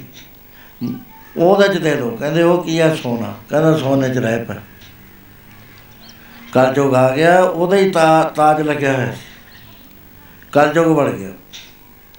ਇੱਕ ਦਿਨ ਸ਼ਿਕਾਰ ਵਾਸਤੇ ਜਾਂਦਾ ਹੈ। ਅੱਗੇ ਹਰਨ ਨਿਕਲਿਆ ਤੇ ਹਰਨ ਦੇ ਪਿੱਛੇ ਘੋੜਾ ਲਾ ਲਿਆ। ਘੋੜਾ ਲਾਇਆ ਹੋਇਆ ਤਾਂ ਅੱਗੇ ਇੱਕ ਰਿਸ਼ੀ ਸਮਾਧੀ 'ਚ ਬੈਠਾ ਹੈ। ਇਹਨੇ ਪੁੱਛਿਆ, ਬਾਬਾ, ਹਰਨ ਗਿਆ ਇਧਰ ਨੂੰ? ਉਹ ਸੀਗਾ ਨੇਤਰਬੰਦ ਸੀ ਆਪਣੇ ਸਮਾਧੀ ਵਿੱਚ ਗਿਆ ਹੋਇਆ ਸੀ। ਇਹਨੇ ਕਿਹਾ, ਪਖੰਡੀ ਹੈ। ਸੱਪ ਚੱਕ ਕੇ ਉਹਦੇ ਗਲ 'ਚ ਪਾਤਾ ਆਪ ਚਲਿਆ ਗਿਆ। ਤੇ ਉਹਦੇ ਬਾਅਦ ਉਹਦਾ ਚੇਲਾ ਆਇਆ, ਉਹਨੇ ਦੇਖਿਆ ਵੀ ਸੱਪ ਪਾ ਗਿਆ। ਉਹਨੇ ਸ਼ਰਾਬ ਦੇਤਾ ਵੀ ਜਿਹਨੇ ਸੱਪ ਪਾਇਆ, ਅੱਠਾਂ ਦਿਨਾਂ ਦੇ ਅੰਦਰ ਅੰਦਰ ਉਹ ਸੱਪ ਲੜ ਕੇ ਮਰ ਜਾਏਗਾ। ਇਧਰ ਜਦ ਪ੍ਰੀਸ਼ਤ ਆਇਆ ਘਰ, ਤਾਜ ਲਾਇਆ ਉਹ ਹੋ ਹੋ, ਮੈਂ ਤੇ ਤਾਂ ਬੜੀ ਭੁੱਲ ਹੋ ਗਈ। ਇਹ ਮੇਰੀ ਮ- ਮਤ ਨੂੰ ਕੀ ਹੋ ਗਿਆ? ਐਡੀ ਖੋਟੀ ਮਤ। ਕਿ ਮੈਂ ਮਹਾਪੁਰਸ਼ ਦਾ ਸਤਿਕਾਰ ਕਰਨਾ ਸੀ ਮੈਂ ਉਹਦੇ ਗਲ ਵਿੱਚ ਸੱਪ ਪਾਤਾ। ਬਹੁਤ ਸੋਚ ਰਿਹਾ ਹੈ ਕੁਝ ਸਮਝ ਨਹੀਂ ਆ ਰਿਹਾ ਵੀ ਮੇਰੀ ਮਤ ਨੂੰ ਕੀ ਹੋ ਗਿਆ। ਸੋ ਇਸ ਤਰ੍ਹਾਂ ਦੇ ਨਾਲ ਕਲਯੁਗ ਹੌਲੀ ਹੌਲੀ ਸਾਰੇ ਪਸਰ ਗਿਆ। 5000 ਸਾਲ ਦੇ ਵਿੱਚ ਕਹਿੰਦਾ ਮੈਂ ਬਿਲਕੁਲ ਨੇਰ ਗਵਾਰ ਕਰ ਦੇਣਾ ਹੈ, ਕੋਈ ਭੁੱਲ ਕੇ ਵੀ ਰੱਬ ਦਾ ਨਾਮ ਨਹੀਂ ਲੈ ਸੋ ਇਹਦੇ ਵਿੱਚ ਜਿਹੜਾ ਇੱਕੋ ਇੱਕ ਨਿਸ਼ਾਨ ਹੈ, ਸਾਧ ਸੰਗੀ ਉਹ ਹੈ ਨਾਮ ਦਾ। ਹੁਣ ਜਿੱਥੇ ਮੈਂ ਤੁਹਾਨੂੰ ਲਿਆਉਣਾ ਚਾਹੁੰਦਾ, ਉਹ ਇਹ ਆ ਵੀ ਬਾਕੀ ਨਹੀਂ ਚੱਲਦੇ, ਬਾਕੀਆਂ ਦਾ ਫਲ ਹੈ ਥੋੜਾ ਇਹਦਾ ਫਲ ਹੈ ਥਾ, ਪਰ ਇਹ ਸਾਤੋਂ ਖੁੰਝਿਆ ਤੁਰਿਆ ਜਾ ਰਿਹਾ, ਕਿਉਂਕਿ ਸਾਨੂੰ ਕਦਰ ਨਹੀਂ ਹੈ। ਕਦਰਦਾਨ ਤੋਂ ਬਿਨਾਂ ਕੀਮਤੀ ਚੀਜ਼ ਦਾ ਮੁੱਲ ਨਹੀਂ ਪਿਆ ਕਰਦਾ। ਹੁਣ ਇਹ ਹੁੰਦਾ ਵੀ ਤੁਸੀਂ ਇਹ ਗੱਲ ਕਹੀ ਹੈ ਵੀ ਜੇ ਇੱਕ ਵਾਰੀ ਕੋਈ ਜਪ ਲਵੇ ਤਾਂ ਉਹਦਾ ਆਧਾਰ ਹੋ ਜਾਂਦਾ ਹੈ। ਇੱਥੇ ਤਾਂ ਲੋਕ ਰਾਮ ਰਾਮ ਰਾਮ ਰਾਮ ਰਾਮ ਰਾਮ, ਵਾਹਿਗੁਰੂ ਵਾਹਿਗੁਰੂ ਕਰਦੇ ਨੇ, ਫਿਰ ਸਾਰਿਆਂ ਦਾ ਆਧਾਰ ਹੋ ਜਾਣਾ ਚਾਹੀਦਾ। ਕਹਿੰਦੇ ਨਹੀਂ, ਐ ਨਹੀਂ ਹੁੰਦਾ। ਇਸ ਤਰ੍ਹਾਂ ਨਹੀਂ ਹੁੰਦਾ ਰਾਮ ਰਾਮ ਸਭ ਕੋ ਕਹੇ ਕਹੇ ਰਾਮ ਨਾ ਹੋਏ। ਗੁਰ ਪ੍ਰਸਾਦੀ ਰਾਮ ਮਨ ਵਸੇ, ਤਾਂ ਫਲ ਪਾਵੇ ਕੋਈ। ਗੁਰੂ ਦੀ ਕਿਰਪਾ ਨਾਲ ਜੇ ਮਨ ਵਿੱਚ ਰਾਮ ਵਸ ਜਾਵੇ, ਤਾਂ ਫਲ ਮਿਲਦਾ। ਹੈ। ਨਗੁਰੇ ਦੀ 100 ਸਾਲ ਦੀ ਭਗਤੀ ਗੁਰੂ ਵਾਲੇ ਦੀ ਇੱਕ ਘੜੀ ਦੀ ਭਗਤੀ ਵੱਧ ਹੋਇਆ ਕਰਦੀ ਹੈ। ਤੇ ਗੁਰੂ ਘਰ ਵਿੱਚ ਜੋ ਨਾਮ ਲੈਣ ਦਾ ਤਰੀਕਾ ਹੈ, ਗੁਰੂ ਦਸਵੇਂ ਪਾਤਸ਼ਾਹ ਨੇ ਰੱਖਿਆ ਹੈ, ਉਹ ਹੈ ਕਿ ਗੁਰੂ ਗ੍ਰੰਥ ਸਾਹਿਬ ਨੂੰ ਗੁਰੂ ਮੰਨੋ। ਇਹਨਾਂ ਦੀ ਹਾਜ਼ਰੀ ਚ ਆ ਕੇ ਮੰਤਰ ਲਓ। ਮੰਤਰ ਦੇਣ ਤੋਂ ਪਹਿਲਾਂ ਪੰਜ ਪਿਆਰੇ ਅੰਮ੍ਰਿਤ ਛਕਾਉਂਦੇ ਨੇ ਉਹਦੇ ਬਾਅਦ ਰਹਿਤਾਂ ਕੁਰੇਤਾਂ ਦੀ ਜਾਣਕਾਰੀ ਦਿੰਦੇ ਨੇ, ਮੂਲ ਮੰਤਰ ਦੱਸਦੇ ਨੇ, ਫਿਰ ਪ- ਇਕੱਠੇ ਹੋ ਕੇ ਬੋਲਦੇ ਆ ਵੀ ਲੈ ਤੈਨੂੰ ਗੁਰਮੰਤਰ ਦਿੰਦੇ ਆ ਉਹ ਗੁਰਮੰਤਰ ਦਾ ਜੋ ਰੀਤ ਹੈ, ਉਹਨੂੰ ਜਪ ਕੇ ਜਪ ਕੇ ਨਾਮ ਦੇ ਮੰਡਲ ਚ ਚਲਾ ਜਾਂਦਾ। ਨਾਮ ਤਾਂ ਇੱਥੋਂ ਹੀ ਸ਼ੁਰੂ ਹੋ ਜਾਂਦਾ ਹੈ, ਜਿੱਥੇ ਹੁਣ- ਜਿਵੇਂ ਹੁਣ ਤੁਸੀਂ ਸੰਗਤ 'ਚ ਬੈਠੇ ਹੋ। ਇੱਥੋਂ ਹੀ ਇਹਨੂੰ ਵੀ ਨਾਮ ਦਾ ਹਿੱਸਾ ਹੀ ਹੁੰਦਾ ਹੈ ਵੀ। ਬਾਣੀ ਪੜ੍ਹਨੀ, ਨਾਮ ਜਪਣਾ, ਗੁਰਦੁਆਰੇ ਜਾਣਾ, ਸੇਵਾ ਕਰਨੀ ਬੈਠ ਕੇ ਧਿਆਨ ਦੇ ਨਾਲ ਨਾਮ ਜਪਣਾ, ਇਹ ਸਾਰਾ ਨਾਮ ਦੇ ਵਿੱਚ ਹੀ ਆ ਜਾਂਦਾ। ਜਿਵੇਂ ਆਪਾਂ ਦਾਣਾ ਪੈਦਾ ਕਰਨਾ, ਜਿੰਨਾ ਚਿਰ ਖੇਤ ਵਾਹੁੰਦੇ ਆ ਪਾਣੀ ਦਿੰਦੇ ਆ ਗੁਡਾਈਆਂ ਕਰਦੇ ਆ ਬੀਜ ਪਾਉਂਦੇ ਆ ਇਹ ਸਾਰਾ ਖੇਤੀ ਉਹ ਕਹਾਉਂਦੀ ਆ। ਇਸੇ ਤਰ੍ਹਾਂ ਸਾਰਾ ਜਿੰਨਾ ਪ੍ਰੋਸੈਸ ਹੈ, ਇਹਨੂੰ ਨਾਮ ਕਹਿੰਦੇ ਨੇ। ਪਰ ਨਾਮ ਜਿੱਥੇ ਜਾ ਕੇ ਉੱਚੀ ਅਵਸਥਾ ਚ ਆਉਂਦਾ ਹੈ, ਉਥੇ ਨਾਮ ਜਿਹੜਾ ਹੈ, ਆਧਾਰ ਕਰਦਾ ਹੈ। ਐਸਾ ਇੱਕ ਗੁਰੂ ਗ੍ਰੰਥ ਸਾਹਿਬ ਚ ਜ਼ਿਕਰ ਆਉਂਦਾ ਹੈ, ਬਾਰ-ਬਾਰ ਆਉਂਦਾ ਇੱਕ ਤਾਂ ਨਹੀਂ ਹੈ, ਜਿਹੜਾ ਜਿਹਨੇ ਨਾਮ ਲੈ ਲਿਆ, ਅੰਤ ਦਾ ਸਮਾਂ ਹੋਵੇ, ਉਹਦੀ ਬਿਰਤੀ ਨਾਮ ਵਿੱਚ ਹੋਵੇ ਅੰਤ ਕਾਲ ਜੋ ਨਾਰਾਇਣ ਸਿਮਰੇ, ਐਸੀ ਚਿੰਤਾ ਮੈਂ ਜੇ ਮਰੇ ਬਦਤ ਲੋਚਨ ਤੇ ਨਾ ਮੁਕਤਾ ਪੀਤਾੰਬਰ ਬਾ ਕੇ ਨਿਦੇ ਸੋ ਇਹ ਨਾਮ ਦਾ, ਨਾਮ ਦੀ ਮਹਿਮਾ ਗੁਰੂ ਮਹਾਰਾਜ ਫਰਮਾਨ ਕਰਦੇ ਆ ਕਿ ਇੱਕ ਐਸਾ ਪੰਡਤ ਦਾ ਲੜਕਾ ਸੀ ਜਿਸ ਦਾ ਨਾਮ ਅਜਮਲ ਸੀ। ਬੜਾ ਹੀ ਸੁੰਦਰ, ਸਡਾਲ ਸਰੀਰ ਆ। ਪੜਨ ਦੇ ਵਿੱਚ ਉਹਦਾ ਇਹ ਸੀ, ਜਿਵੇਂ ਕੰਪਿਊਟਰ ਹੈ, ਇਸ ਤਰ੍ਹਾਂ ਬ੍ਰੇਨ ਉਹਦਾ ਇੱਕ ਵਾਰੀ ਪੜ੍ਹ ਲਿਆ ਸਾਰਾ ਯਾਦ ਚਾਰੇ ਵੇਦ ਛੇ ਸ਼ਾਸਤਰ 27 ਸਿਮਰਤੀਆਂ, ਉਪਨਿਸ਼ਦਾਂ, ਗੀਤਾ। ਕੋਈ ਧਰਮ ਗ੍ਰੰਥ ਨਹੀਂ ਜਿਹੜਾ ਉਹਦੇ ਮੌਖਿਕ ਯਾਦ ਨਹੀਂ ਸੀ। ਉਹਦੀ ਮਸ਼ਹੂਰੀ ਹੋ ਗਈ ਸਾਰੇ ਭਾਰਤ ਵਰਸ਼ ਵਿੱਚ। ਸਭ ਜਾਣਦੇ ਸੀ। 18 ਸਾਲ ਦਾ ਹੋਇਆ ਤਾਂ ਉਹਦੇ ਪਿਤਾ ਨੇ ਕਿਹਾ, ਬੇਟਾ ਪੰਜ ਮਾਨ ਹੁੰਦੇ ਨੇ, ਮੱਧ ਹੁੰਦੇ ਨੇ, ਹੰਕਾਰ ਹੁੰਦੇ ਨੇ, ਪੰਜ ਦੁਨੀਆ 'ਚ ਬਹੁਤ ਬੁਰੇ ਜਿਹੜੇ ਆਦਮੀ ਨੂੰ ਛੱਟ ਲੈਂਦੇ ਰਾਜ ਮਾਲ ਰੂਪ ਜਾਤ, ਜੋਬਨ ਤੇ ਇਹ ਵਿਦਿਆ। ਤੂੰ ਹੋ ਗਿਆ ਵਿਦਵਾਨ, ਉਮਰ ਹੈ ਤੇਰੀ ਨਿਆਣੀ। ਵਿਦਿਆ ਦੇ ਕਮਾਈ ਨਾ ਜਾਵੇ, ਵਿਕਾਰਾਂ 'ਚ ਪੈਦਾ ਪਾ ਦਿੰਦੀ ਹੈ। ਤੇ ਤੂੰ ਅਜੇ ਕਮਾਈ ਨਹੀਂ ਕੀਤੀ ਪੜਿਆ ਜ਼ਰੂਰ ਹੈ। ਇੱਕ ਮੈਂ ਤੈਨੂੰ ਬੇ- ਗੱਲ ਕਹਿਣਾ, ਤੂੰ ਬੇਸ਼ਵਾਵਾਂ ਦੇ ਬਾਜ਼ਾਰ 'ਚ ਨਾ ਲੱਗੀ। ਇਹ ਕਹਿਣ ਲੱਗਿਆ ਗੁਰੂ ਜੀ, ਤੁਹਾਨੂੰ ਮੇਰੇ ਤੇ ਸ਼ੱਕ ਹੋ ਗਿਆ। ਮੈਂ ਚਾਰੇ ਵੇਦ ਪੜ੍ਹਿਆ ਹੋਇਆ ਮੈਨੂੰ ਪਤਾ ਹੈ ਵੀ ਜੇ ਇਹ ਦਾ ਮਾੜਾ ਕੰਮ ਕਰ ਲੋ ਤਾਂ ਰੌਰ ਨਰਕ ਦੇ ਵਿੱਚ ਤਤੇ ਥਮਾ ਨਾਲ ਲਾਉਂਦੇ ਨੇ। ਉਥੇ ਰੂਹ ਕਲਪਦੀ ਰਹਿੰਦੀ ਹੈ। ਮੈਂ ਕਿਵੇਂ ਇਹੋ ਜਿਹਾ ਕੰਮ ਕਰ ਨਹੀਂ ਬੇਟਾ, ਸੰਗਤ ਦਾ ਅਸਰ ਹੋ ਜਾਂਦਾ ਨਾ ਮੰਨਿਆ, ਮਨ ਚ ਬਿਮਾਨ ਆ ਗਿਆ, ਵਿਦਿਆ ਦਾ ਬਿਮਾਨ ਵੀ ਮੈਂ ਬਹੁਤ ਵੱਡਾ ਵਿਦਵਾਨ ਬਾਜ਼ਾਰ ਚ ਜਾਣ ਲੱਗਿਆ ਹੌਲੀ ਹੌਲੀ ਉੱਥੇ ਅੱਜ ਹੋਰ ਕੱਲ ਹੋਰ ਸੰਗ ਦੇ ਵਿੱਚ ਪੈ ਗਿਆ। ਬੇਸ਼ਵਾ ਗਾਮੀ ਹੋ ਗਿਆ, ਰੌਲਾ ਪੈ ਗਿਆ ਵੀ ਐਡਾ ਵਿਦਵਾਨ ਪੜਿਆ ਲਿਖਿਆ ਸਾਰੀ ਦੁਨੀਆ 'ਚ ਮਸ਼ਹੂਰ ਆ ਕੰਮ ਕਰ। ਰਾਜੇ ਪੈ ਸ਼ਿਕਾਇਤ ਹੋਈ, ਪਿਤਾ ਨੇ ਉਹਨੂੰ, ਰਾਜੇ ਨੇ ਬਾਹਰ ਕੱਢਦਾ ਸ਼ਹਿਰ ਤੋਂ। ਬੇਸਵਾ ਨੂੰ ਨਾਲ ਲੈ ਕੇ ਰਹਿਣਾ ਸ਼ੁਰੂ ਕਰ ਦਿੱਤਾ ਉਸਨੇ।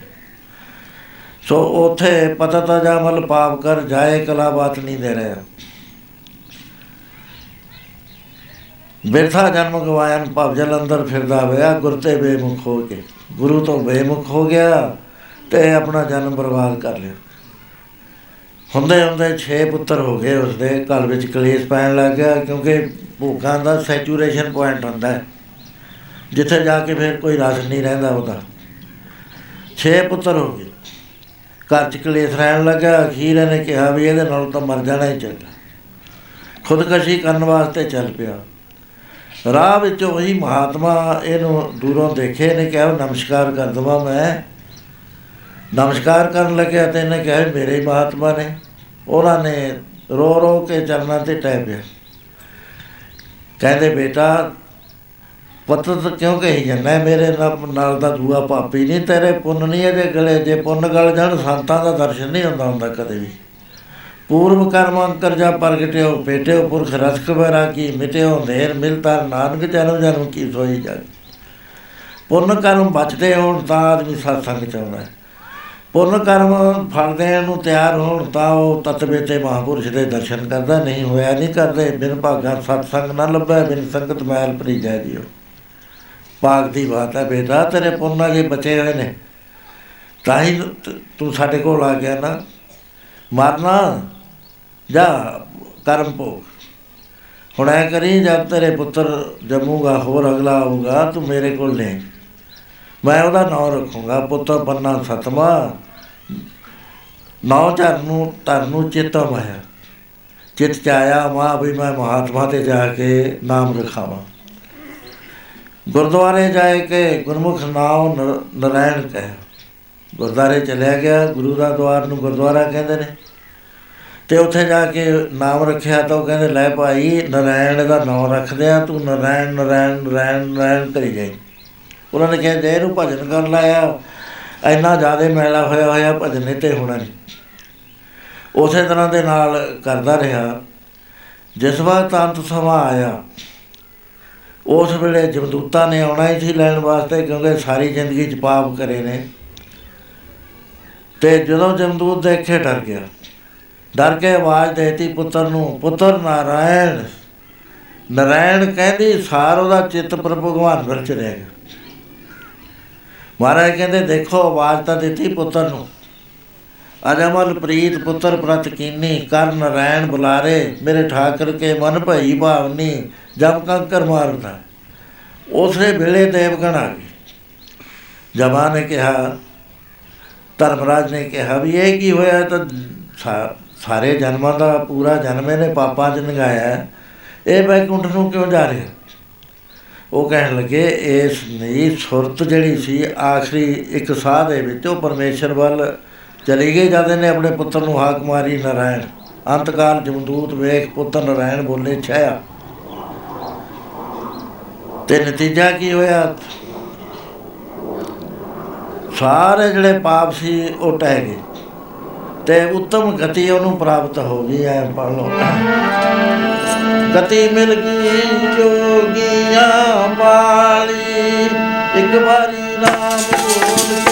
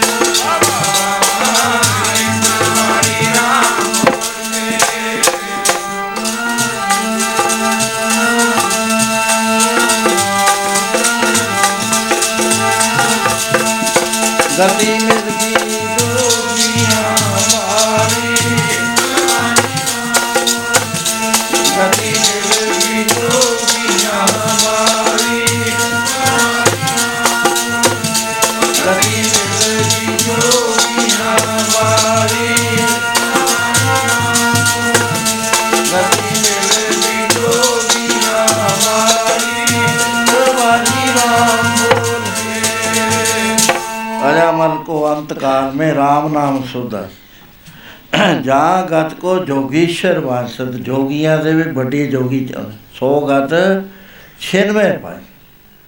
ਹੁਣ ਇਹ ਤਾਂ ਤੁਰਦੀ ਬਾਣੀਆਂ ਸਾਥ ਰਹਿੰਦੀ ਇਹ ਕੋਈ ਕਵਤਾ ਤਾਂ ਹੈ ਨਹੀਂ ਵੀ ਅੱਖਰ ਨਾਲ ਅੱਖਰ ਜੋੜਿਆ ਮਹਾਰਾਜ ਜੀ ਨੇ। ਮਿਸਾਲਾਂ ਦਿੰਦੇ ਨੇ ਕਿ ਪਿਆਰਿਓ, ਤੁਸੀਂ ਇਹਦੇ ਕੀਮਤੀ ਨਾਮ ਨੂੰ ਭੁੱਲੀ ਬੈਠੇ ਹੋ। ਅੰਤਕਾਲ ਜਮਦੂਤ ਵੇਖ ਪੁੱਤਰ ਨਰਾਇਣ ਬੋਲੇ, ਛੈ। ਜਮਗਰ ਮਾਰੇ ਹਰ ਜਨਾ, ਗਿਆ ਸੁਰਗ ਜਮ ਨੰਦਨਾ ਸਹਿਆ ਨਾਏ ਲੈ ਦੁਖ ਡੇਰਾ ਟੈ ਡੇਰਾ ਟਹਿ ਗਿਆ, ਇੱਕ ਵਾਰੀ ਨਾਮ ਲੈਣ ਨਾਲ। ਨਰਕਾਂ ਨੂੰ ਜਾਂਦਾ ਜਾਂਦਾ ਉਸੇ ਵੇਲੇ ਚਿਤਾਦਾ ਇੱਕ ਚਿਤ ਜੇ ਇੱਕ ਚਿੰਤ ਆਇਓ, ਕਾਲ ਪਾਸ ਕੇ ਬੀਚ ਨਾ ਆਇਓ। ਸੋ ਐਸਾ ਜੋ ਨਾਮ ਹੈ, ਤੁਸੀਂ ਸਤਸੰਗ ਕਰਦੇ ਹੋ, ਬੜੇ ਆਪਣੇ ਕਾਰੋਬਾਰ ਛੱਡ ਕੇ ਆਏ ਹੋ, ਸਾਨੂੰ ਵਿਚਾਰਨਾ ਚਾਹੀਦਾ ਵੀ ਇਹ ਨਾਮ ਮੈਂ ਜਪਦਾ ਇਹਦਾ ਕਿੱਡਾ ਫਲ ਹੈ? ਅਸੀਂ ਤਾਂ ਜਪਜੀ ਸਾਹਿਬ ਪੜ੍ਹਦੇ ਹਾਂ, ਸਾਨੂੰ ਤਾਂ ਪਤਾ ਹੀ ਨਹੀਂ ਲੱਗਦਾ। ਏਕ ਓੰਕਾਰ ਤੋਂ ਸ਼ੁਰੂ ਕਰੀ ਕਿਤੀ ਛੁੱਟੀ ਨਾਲ ਤੇ ਪਤਾ ਲੱਗਦਾ ਵੀ ਹਾਂ, ਪੂਰਾ ਹੋ ਗਿਆ ਬਈ ਜਪਜੀ ਸਾਹਿਬ ਤਾਂ। ਨਾਉਂਦੇ ਨਾਉਂਦੇ ਹੀ ਪੜ੍ਹਨਾ ਇਹ ਤਰੀਕਾ ਨਹੀਂ ਹੁੰਦਾ। ਸੰਤਾਂ ਤੋਂ ਨੂੰ ਪਤਾ ਹੁੰਦਾ ਹੈ ਜੁਗਤ ਦਾ। ਉਹਨਾਂ ਦੀ ਸੰਗਤ ਕਰਦੇ ਕਰਦੇ ਹੌਲੀ ਹੌਲੀ ਆਦਮੀ ਤਰੱਕੀ ਕਰ ਬੇਅੰਤ ਮਸਾਲਾ ਨੇ ਗੁਰੂ ਘਰ ਦੇ ਅੰਦਰ। ਹੁਣ ਇਹਨੂੰ ਕਿੰਨੀ ਬੜੀ ਗਤੀ ਮਿਲ ਗਈ ਜੋਗੀਸ਼ਰਾਂ ਦੀ ਜੇ ਮੈਂ ਜੋਗੀਸ਼ਰ ਬਾਰੇ ਦੱਸਾਂ ਵੀ ਕਿੰਨੀਆਂ ਸਾਧਨਾ ਕਰਦੇ ਆ, ਉਹ ਸਾਰੀਆਂ ਤੁਹਾਨੂੰ ਉਪਰੀਆਂ ਲੱਗਣੀਆਂ। ਵੀ ਇਹ ਤਾਂ ਗੱਲਾਂ ਹੋਰ ਤਰ੍ਹਾਂ ਦੀਆਂ ਹੋ ਗਈਆਂ, ਸਾਡੇ ਤਾਂ ਸਮਝ ਨਹੀਂ ਆ ਰਹੀ। ਉਹ ਉਮਰਾਂ ਗਾਲ ਦਿੰਦੇ ਨੇ ਗੁਫਾਵਾਂ 'ਚ ਬੈਠ ਕੇ। ਸਾਧਨ ਸਾਧਦੇ ਨੇ, ਪ੍ਰਾਣਾਯਾਮ ਨਾਲ ਬਿਰਤੀਆਂ ਖਿੱਚਦੇ ਨੇ, ਦਸਵੇਂ ਦਵਾਰ ਦੇ ਵਿੱਚ ਲਿਜਾਂਦੇ ਨੇ। ਜਿਹੜੀ ਗਤੀ ਉਹਨਾਂ ਨੂੰ ਮਿਲਦੀ ਹੈ ਸਾਰੀ ਜ਼ਿੰਦਗੀ 'ਚ, ਉਹ ਇੱਕ ਵਾਰੀ ਨਾਰਾਇਣ ਕਹਿਣ ਨਾਲ ਮਿਲ ਗਈ, ਵਾਹਿਗੁਰੂ ਕਹਿਣ ਨਾਲ ਮਿਲ ਗਈ। ਹੁਣ ਕਿੰਨੀ ਪਾਵਰਫੁਲ ਚੀਜ਼ ਹੈ, ਇੰਨੀ ਤਾਕਤ ਵਾਲੀ, ਐਡਾ ਨੁਸਖਾ ਕੋਈ ਦੁਨੀਆ 'ਚ ਹੈ, ਜਿਹੜਾ ਮਰੇ ਪਏ ਨੂੰ ਜਿਉਂਦਾ ਕਰਦੇ।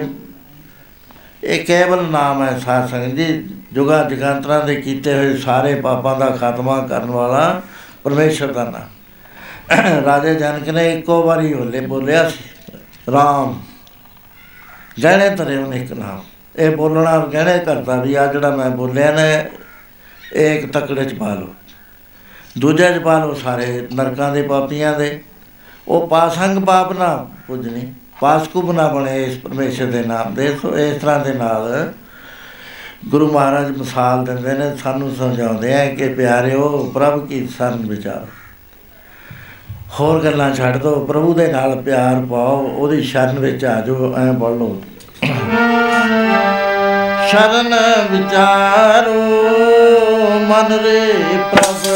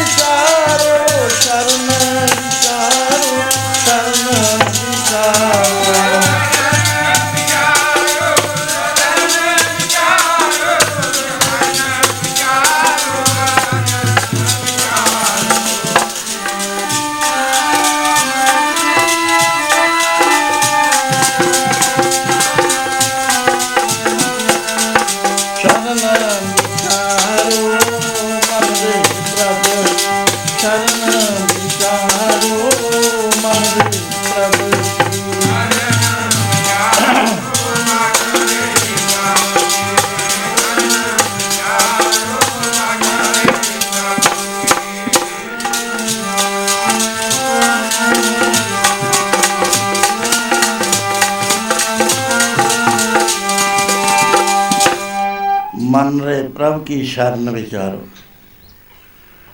ਸਾਰਿਆਂ ਨਾਲੋਂ ਵੱਡਾ ਸਖਾਲਾ ਜਿਹੜਾ ਰਸਤਾ ਹੈ, ਤੂੰ ਵਾਹਿਗੁਰੂ ਦੀ ਸ਼ਰਨ ਵਿੱਚ ਆ ਜਾ ਉਸ ਨੂੰ ਪਿਆਰ ਕਰ ਉਸ ਨੂੰ ਯਾਦ ਰੱਖ।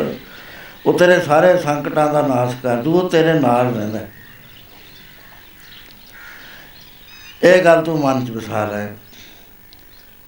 ਮਹਾਰਾਜ ਨੂੰ ਪੁੱਛਿਆ, ਪਾਤਸ਼ਾਹ, ਸ਼ਰਨ ਵਿੱਚ ਆਉਣ ਨਾਲ ਕੀ ਹੁੰਦਾ ਹੈ? ਕਹਿੰਦੇ, ਤੁਹਾਨੂੰ ਨਿਖਿੱਧ ਬੰਦਿਆਂ ਦਾ ਨਾਮ ਲੈ ਕੇ ਦੱਸ ਰਿਹਾ ਜੇ ਸਿਮਰਤ ਗਨਕਾ ਸੀ ਉਧਰੀ, ਤਾਂ ਕਾ ਜਪੁਰ ਥਾ ਗਨਕਾ ਵਰਗੀ ਪਾਪਣ ਵੀ ਜਿਹੜੀ ਬੈਕੁੰਠ ਧਾਮ ਨੂੰ ਚਲੀ ਗਈ, ਤੁਸੀਂ ਤਾਂ ਸਧਾਰਨ ਗ੍ਰਸਤੀ ਹੋ, ਕਿਹੜਾ ਪਾਪ ਕਰਦੇ ਹੋ? ਇਹ ਪਿੰਡ 'ਚ ਤਾਂ ਸ਼ਰਾਬੇ ਕੋਈ ਨਹੀਂ ਪੀਂਦਾ, ਸ਼ਰਾਬ ਦਾ ਦੋਸ਼। ਕਹਿੰਦੇ, ਤਨਕ ਤਮਾਕੂ ਸੇਵੀਏ, ਦੇਵ ਪਿਤਰ ਤਾਂ ਜਾਏ। ਜਰਾ ਕੁ ਤਮਾਕੂ ਜੇ ਵਰਤ ਲਿਆ ਨਾ, ਤਾਂ ਜਿਹੜੇ ਸਾਡੇ ਬਜ਼ੁਰਗ ਪਿੱਤਰ ਲੋਕ 'ਚ ਬੈਠੇ ਨੇ, ਸਵਰਗ ਲੋਕਾਂ 'ਚ ਬੈਠੇ ਨੇ ਉਹਨਾਂ ਦੀ ਸਾਡੇ ਉੱਤੇ ਨਿਗਾਹ ਰਹਿੰਦੀ ਹੈ। ਜੇ ਕੋਈ ਸਾਨੂੰ ਔਖ ਸੌਖ ਹੋਵੇ, ਕੋਈ ਵਿਘਨ ਪੈਂਦਾ ਹੋਵੇ, ਉਹ ਸਾਡੇ ਉੱਤੇ ਮਿਹਰ ਦੀ ਨਿਗਾਹ ਕਰਦੇ ਨੇ, ਉਹਦੇ ਨਾਲ ਸਾਡੇ ਵਿਘਨਾਂ ਦਾ ਖਾਤਮਾ ਹੋ ਜਾਇਆ ਕਰਦਾ। ਸਬੰਧ ਬਣਿਆ ਰਹਿੰਦਾ। ਅਸੀਂ ਵੀ ਵਰਸੀਆਂ ਮਨਾਉਂਦੇ ਆ ਭੋਗ ਪਵਾਉਂਦੇ ਆ ਉਹ ਉਸ ਵੇਲੇ ਛੱਡ ਦਿੰਦੇ ਨੇ, ਜੇ ਕਿਸੇ ਨੇ ਤਮਾਕੂ ਦੀ ਵਰਤੋਂ ਕਰ ਲਈ।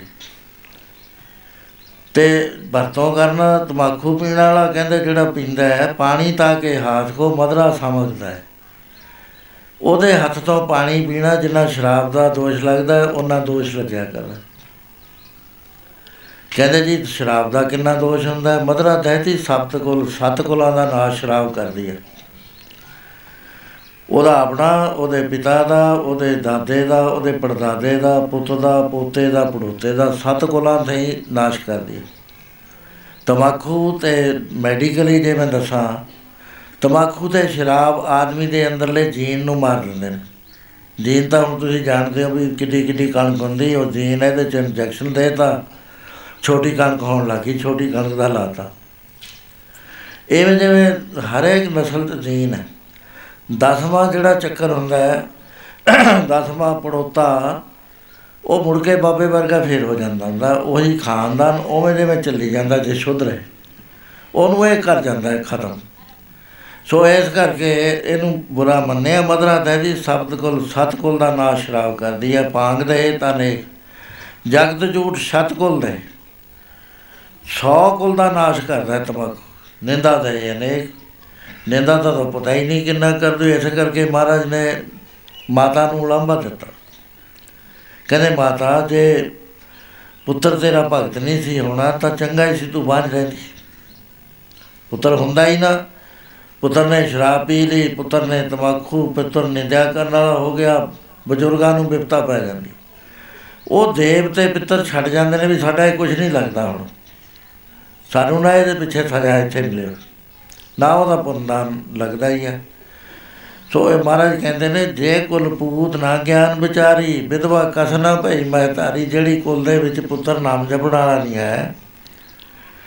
ਕਹਿੰਦੇ ਉਹ ਵਿਧਵਾ ਹੋ ਜਾਂਦੀ, ਉਹਦਾ ਪਿਓ ਘਰ ਵਾਲਾ ਹੀ ਮਰ ਜਾਂਦਾ, ਬੱਚੇ ਹੁੰਦੇ ਹੀ ਨਾ। ਜੇ ਨਾਲ ਰਾਮ ਭਗਤ ਨਹੀਂ ਸਾਦੀ ਭਲਾ ਚਲੋ ਮਾਤਾ ਦੇ ਪੁੱਤਰ ਹੋ ਗਿਆ।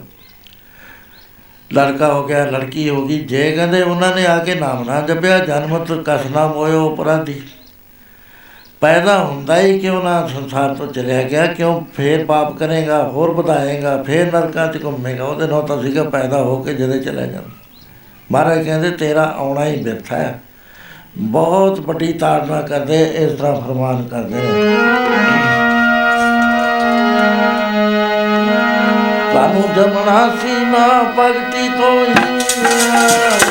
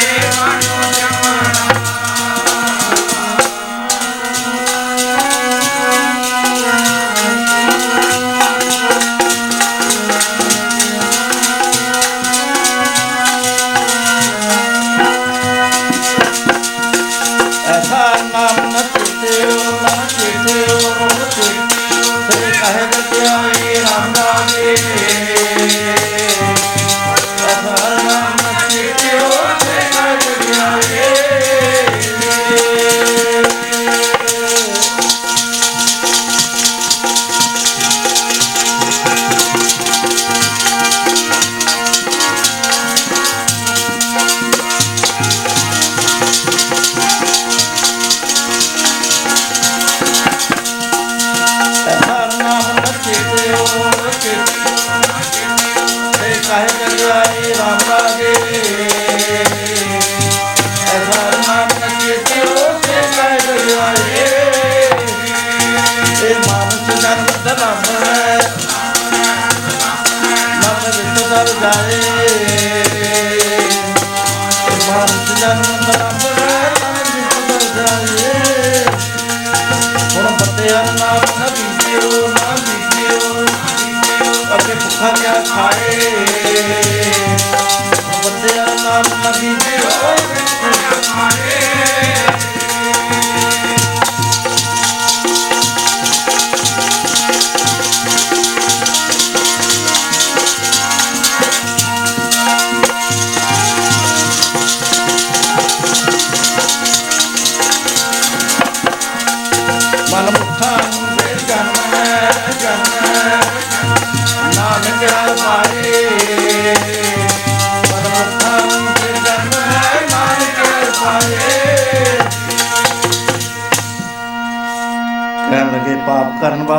ਸੰਸਾਰ ਤੇ ਆਏ ਸੀ ਪਾਪ ਤਾਂ ਤਾਂ ਪਹਿਲਾਂ ਹੀ ਬਹੁਤ ਵੱਡੇ ਵੱਡੇ ਕੀਤੇ ਹੋਏ ਨੇ। ਉਹਨਾਂ ਦਾ ਹੀ ਫਲ ਭੋਗਣਾ ਔਖਾ ਹੋ ਰਿਹਾ।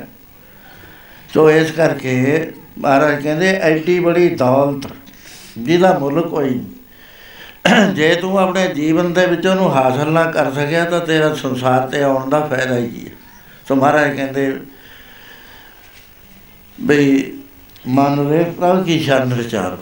ਉਹਦੇ ਚ ਚਾਰ ਮਸਾਲਾ ਮਹਾਰਾਜ ਨੇ ਦਿੱਤੀਆਂ ਹੈ ਇੱਕ ਅਜਮਲ ਦੀ ਤੁਸੀਂ ਸੁਣ ਲਈ ਦੂਸਰੀ ਧਰੂੰਦੀ ਹੈ, ਛੋਟੇ ਜਿਹੇ ਬੱਚੇ ਨੇ ਨਾਮ ਜਪ ਕੇ ਕਿੱਡੀ ਬੜੀ ਪਦਵੀ ਪ੍ਰਾਪਤ ਕਰ ਲਈ। ਤੀਸਰੀ ਇੱਕ ਹਾਥੀ ਦੀ ਹੈ, ਜਦ ਡੁੱਬਣ ਲੱਗਿਆ ਉਹਦੇ ਮੂੰਹ ਚੋਂ ਆਰਾਮ ਨਿਕਲ ਗਿਆ ਧਿਆਨ ਕਰਕੇ। ਉਸੇ ਵੇਲੇ ਤੰਦੂਏ ਦੇ ਤੰਦ ਤੰਦ ਕੱਟਦੇ, ਮਹਾਰਾਜ ਕਹਿੰਦੇ, ਚੌਥੀ ਹੈ ਕਨਕਾਰੀ ਬਹੁਤ ਵਾਰੀ ਤੁਸੀਂ ਸੁਣਿਆ ਹੈ ਇਸ ਤਰ੍ਹਾਂ ਦੇ ਨਾਲ। ਸੋ ਉਹਦੇ ਬਾਰੇ ਹੈ ਕਿ ਕਿਸੇ ਸ਼ਹਿਰ ਦੇ ਅੰਦਰ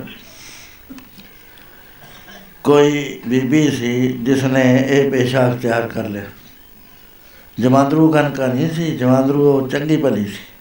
ਲੇਕਿਨ ਹੌਲੀ ਹੌਲੀ ਕੁਸੰਗ ਦਾ ਅਸਰ ਪੈਂਦਾ ਪੈਂਦਾ ਉਹ ਇਸ ਪੇਸ਼ੇ 'ਚ ਆ ਗਈ ਤੇ ਇੰਨਾ ਪਾਪ ਕਰਿਆ ਕਿ ਗੰਗਾ ਪਾਪਣ ਹੋਏ ਕਿ ਪਾਪਾਂ ਦਾ ਗਲ ਹਾਰ ਪਰੋਤਾ ਐਸਾ ਮਹਾਰਾਜ ਜੀ ਫਰਮਾਨ ਕਰਦੇ ਭਾਈ ਗੁਰਦਾਸ ਜੀ। ਪਾਪਾਂ ਦਾ ਹਾਰ ਪਰੋਤਾ ਗੰਗਾ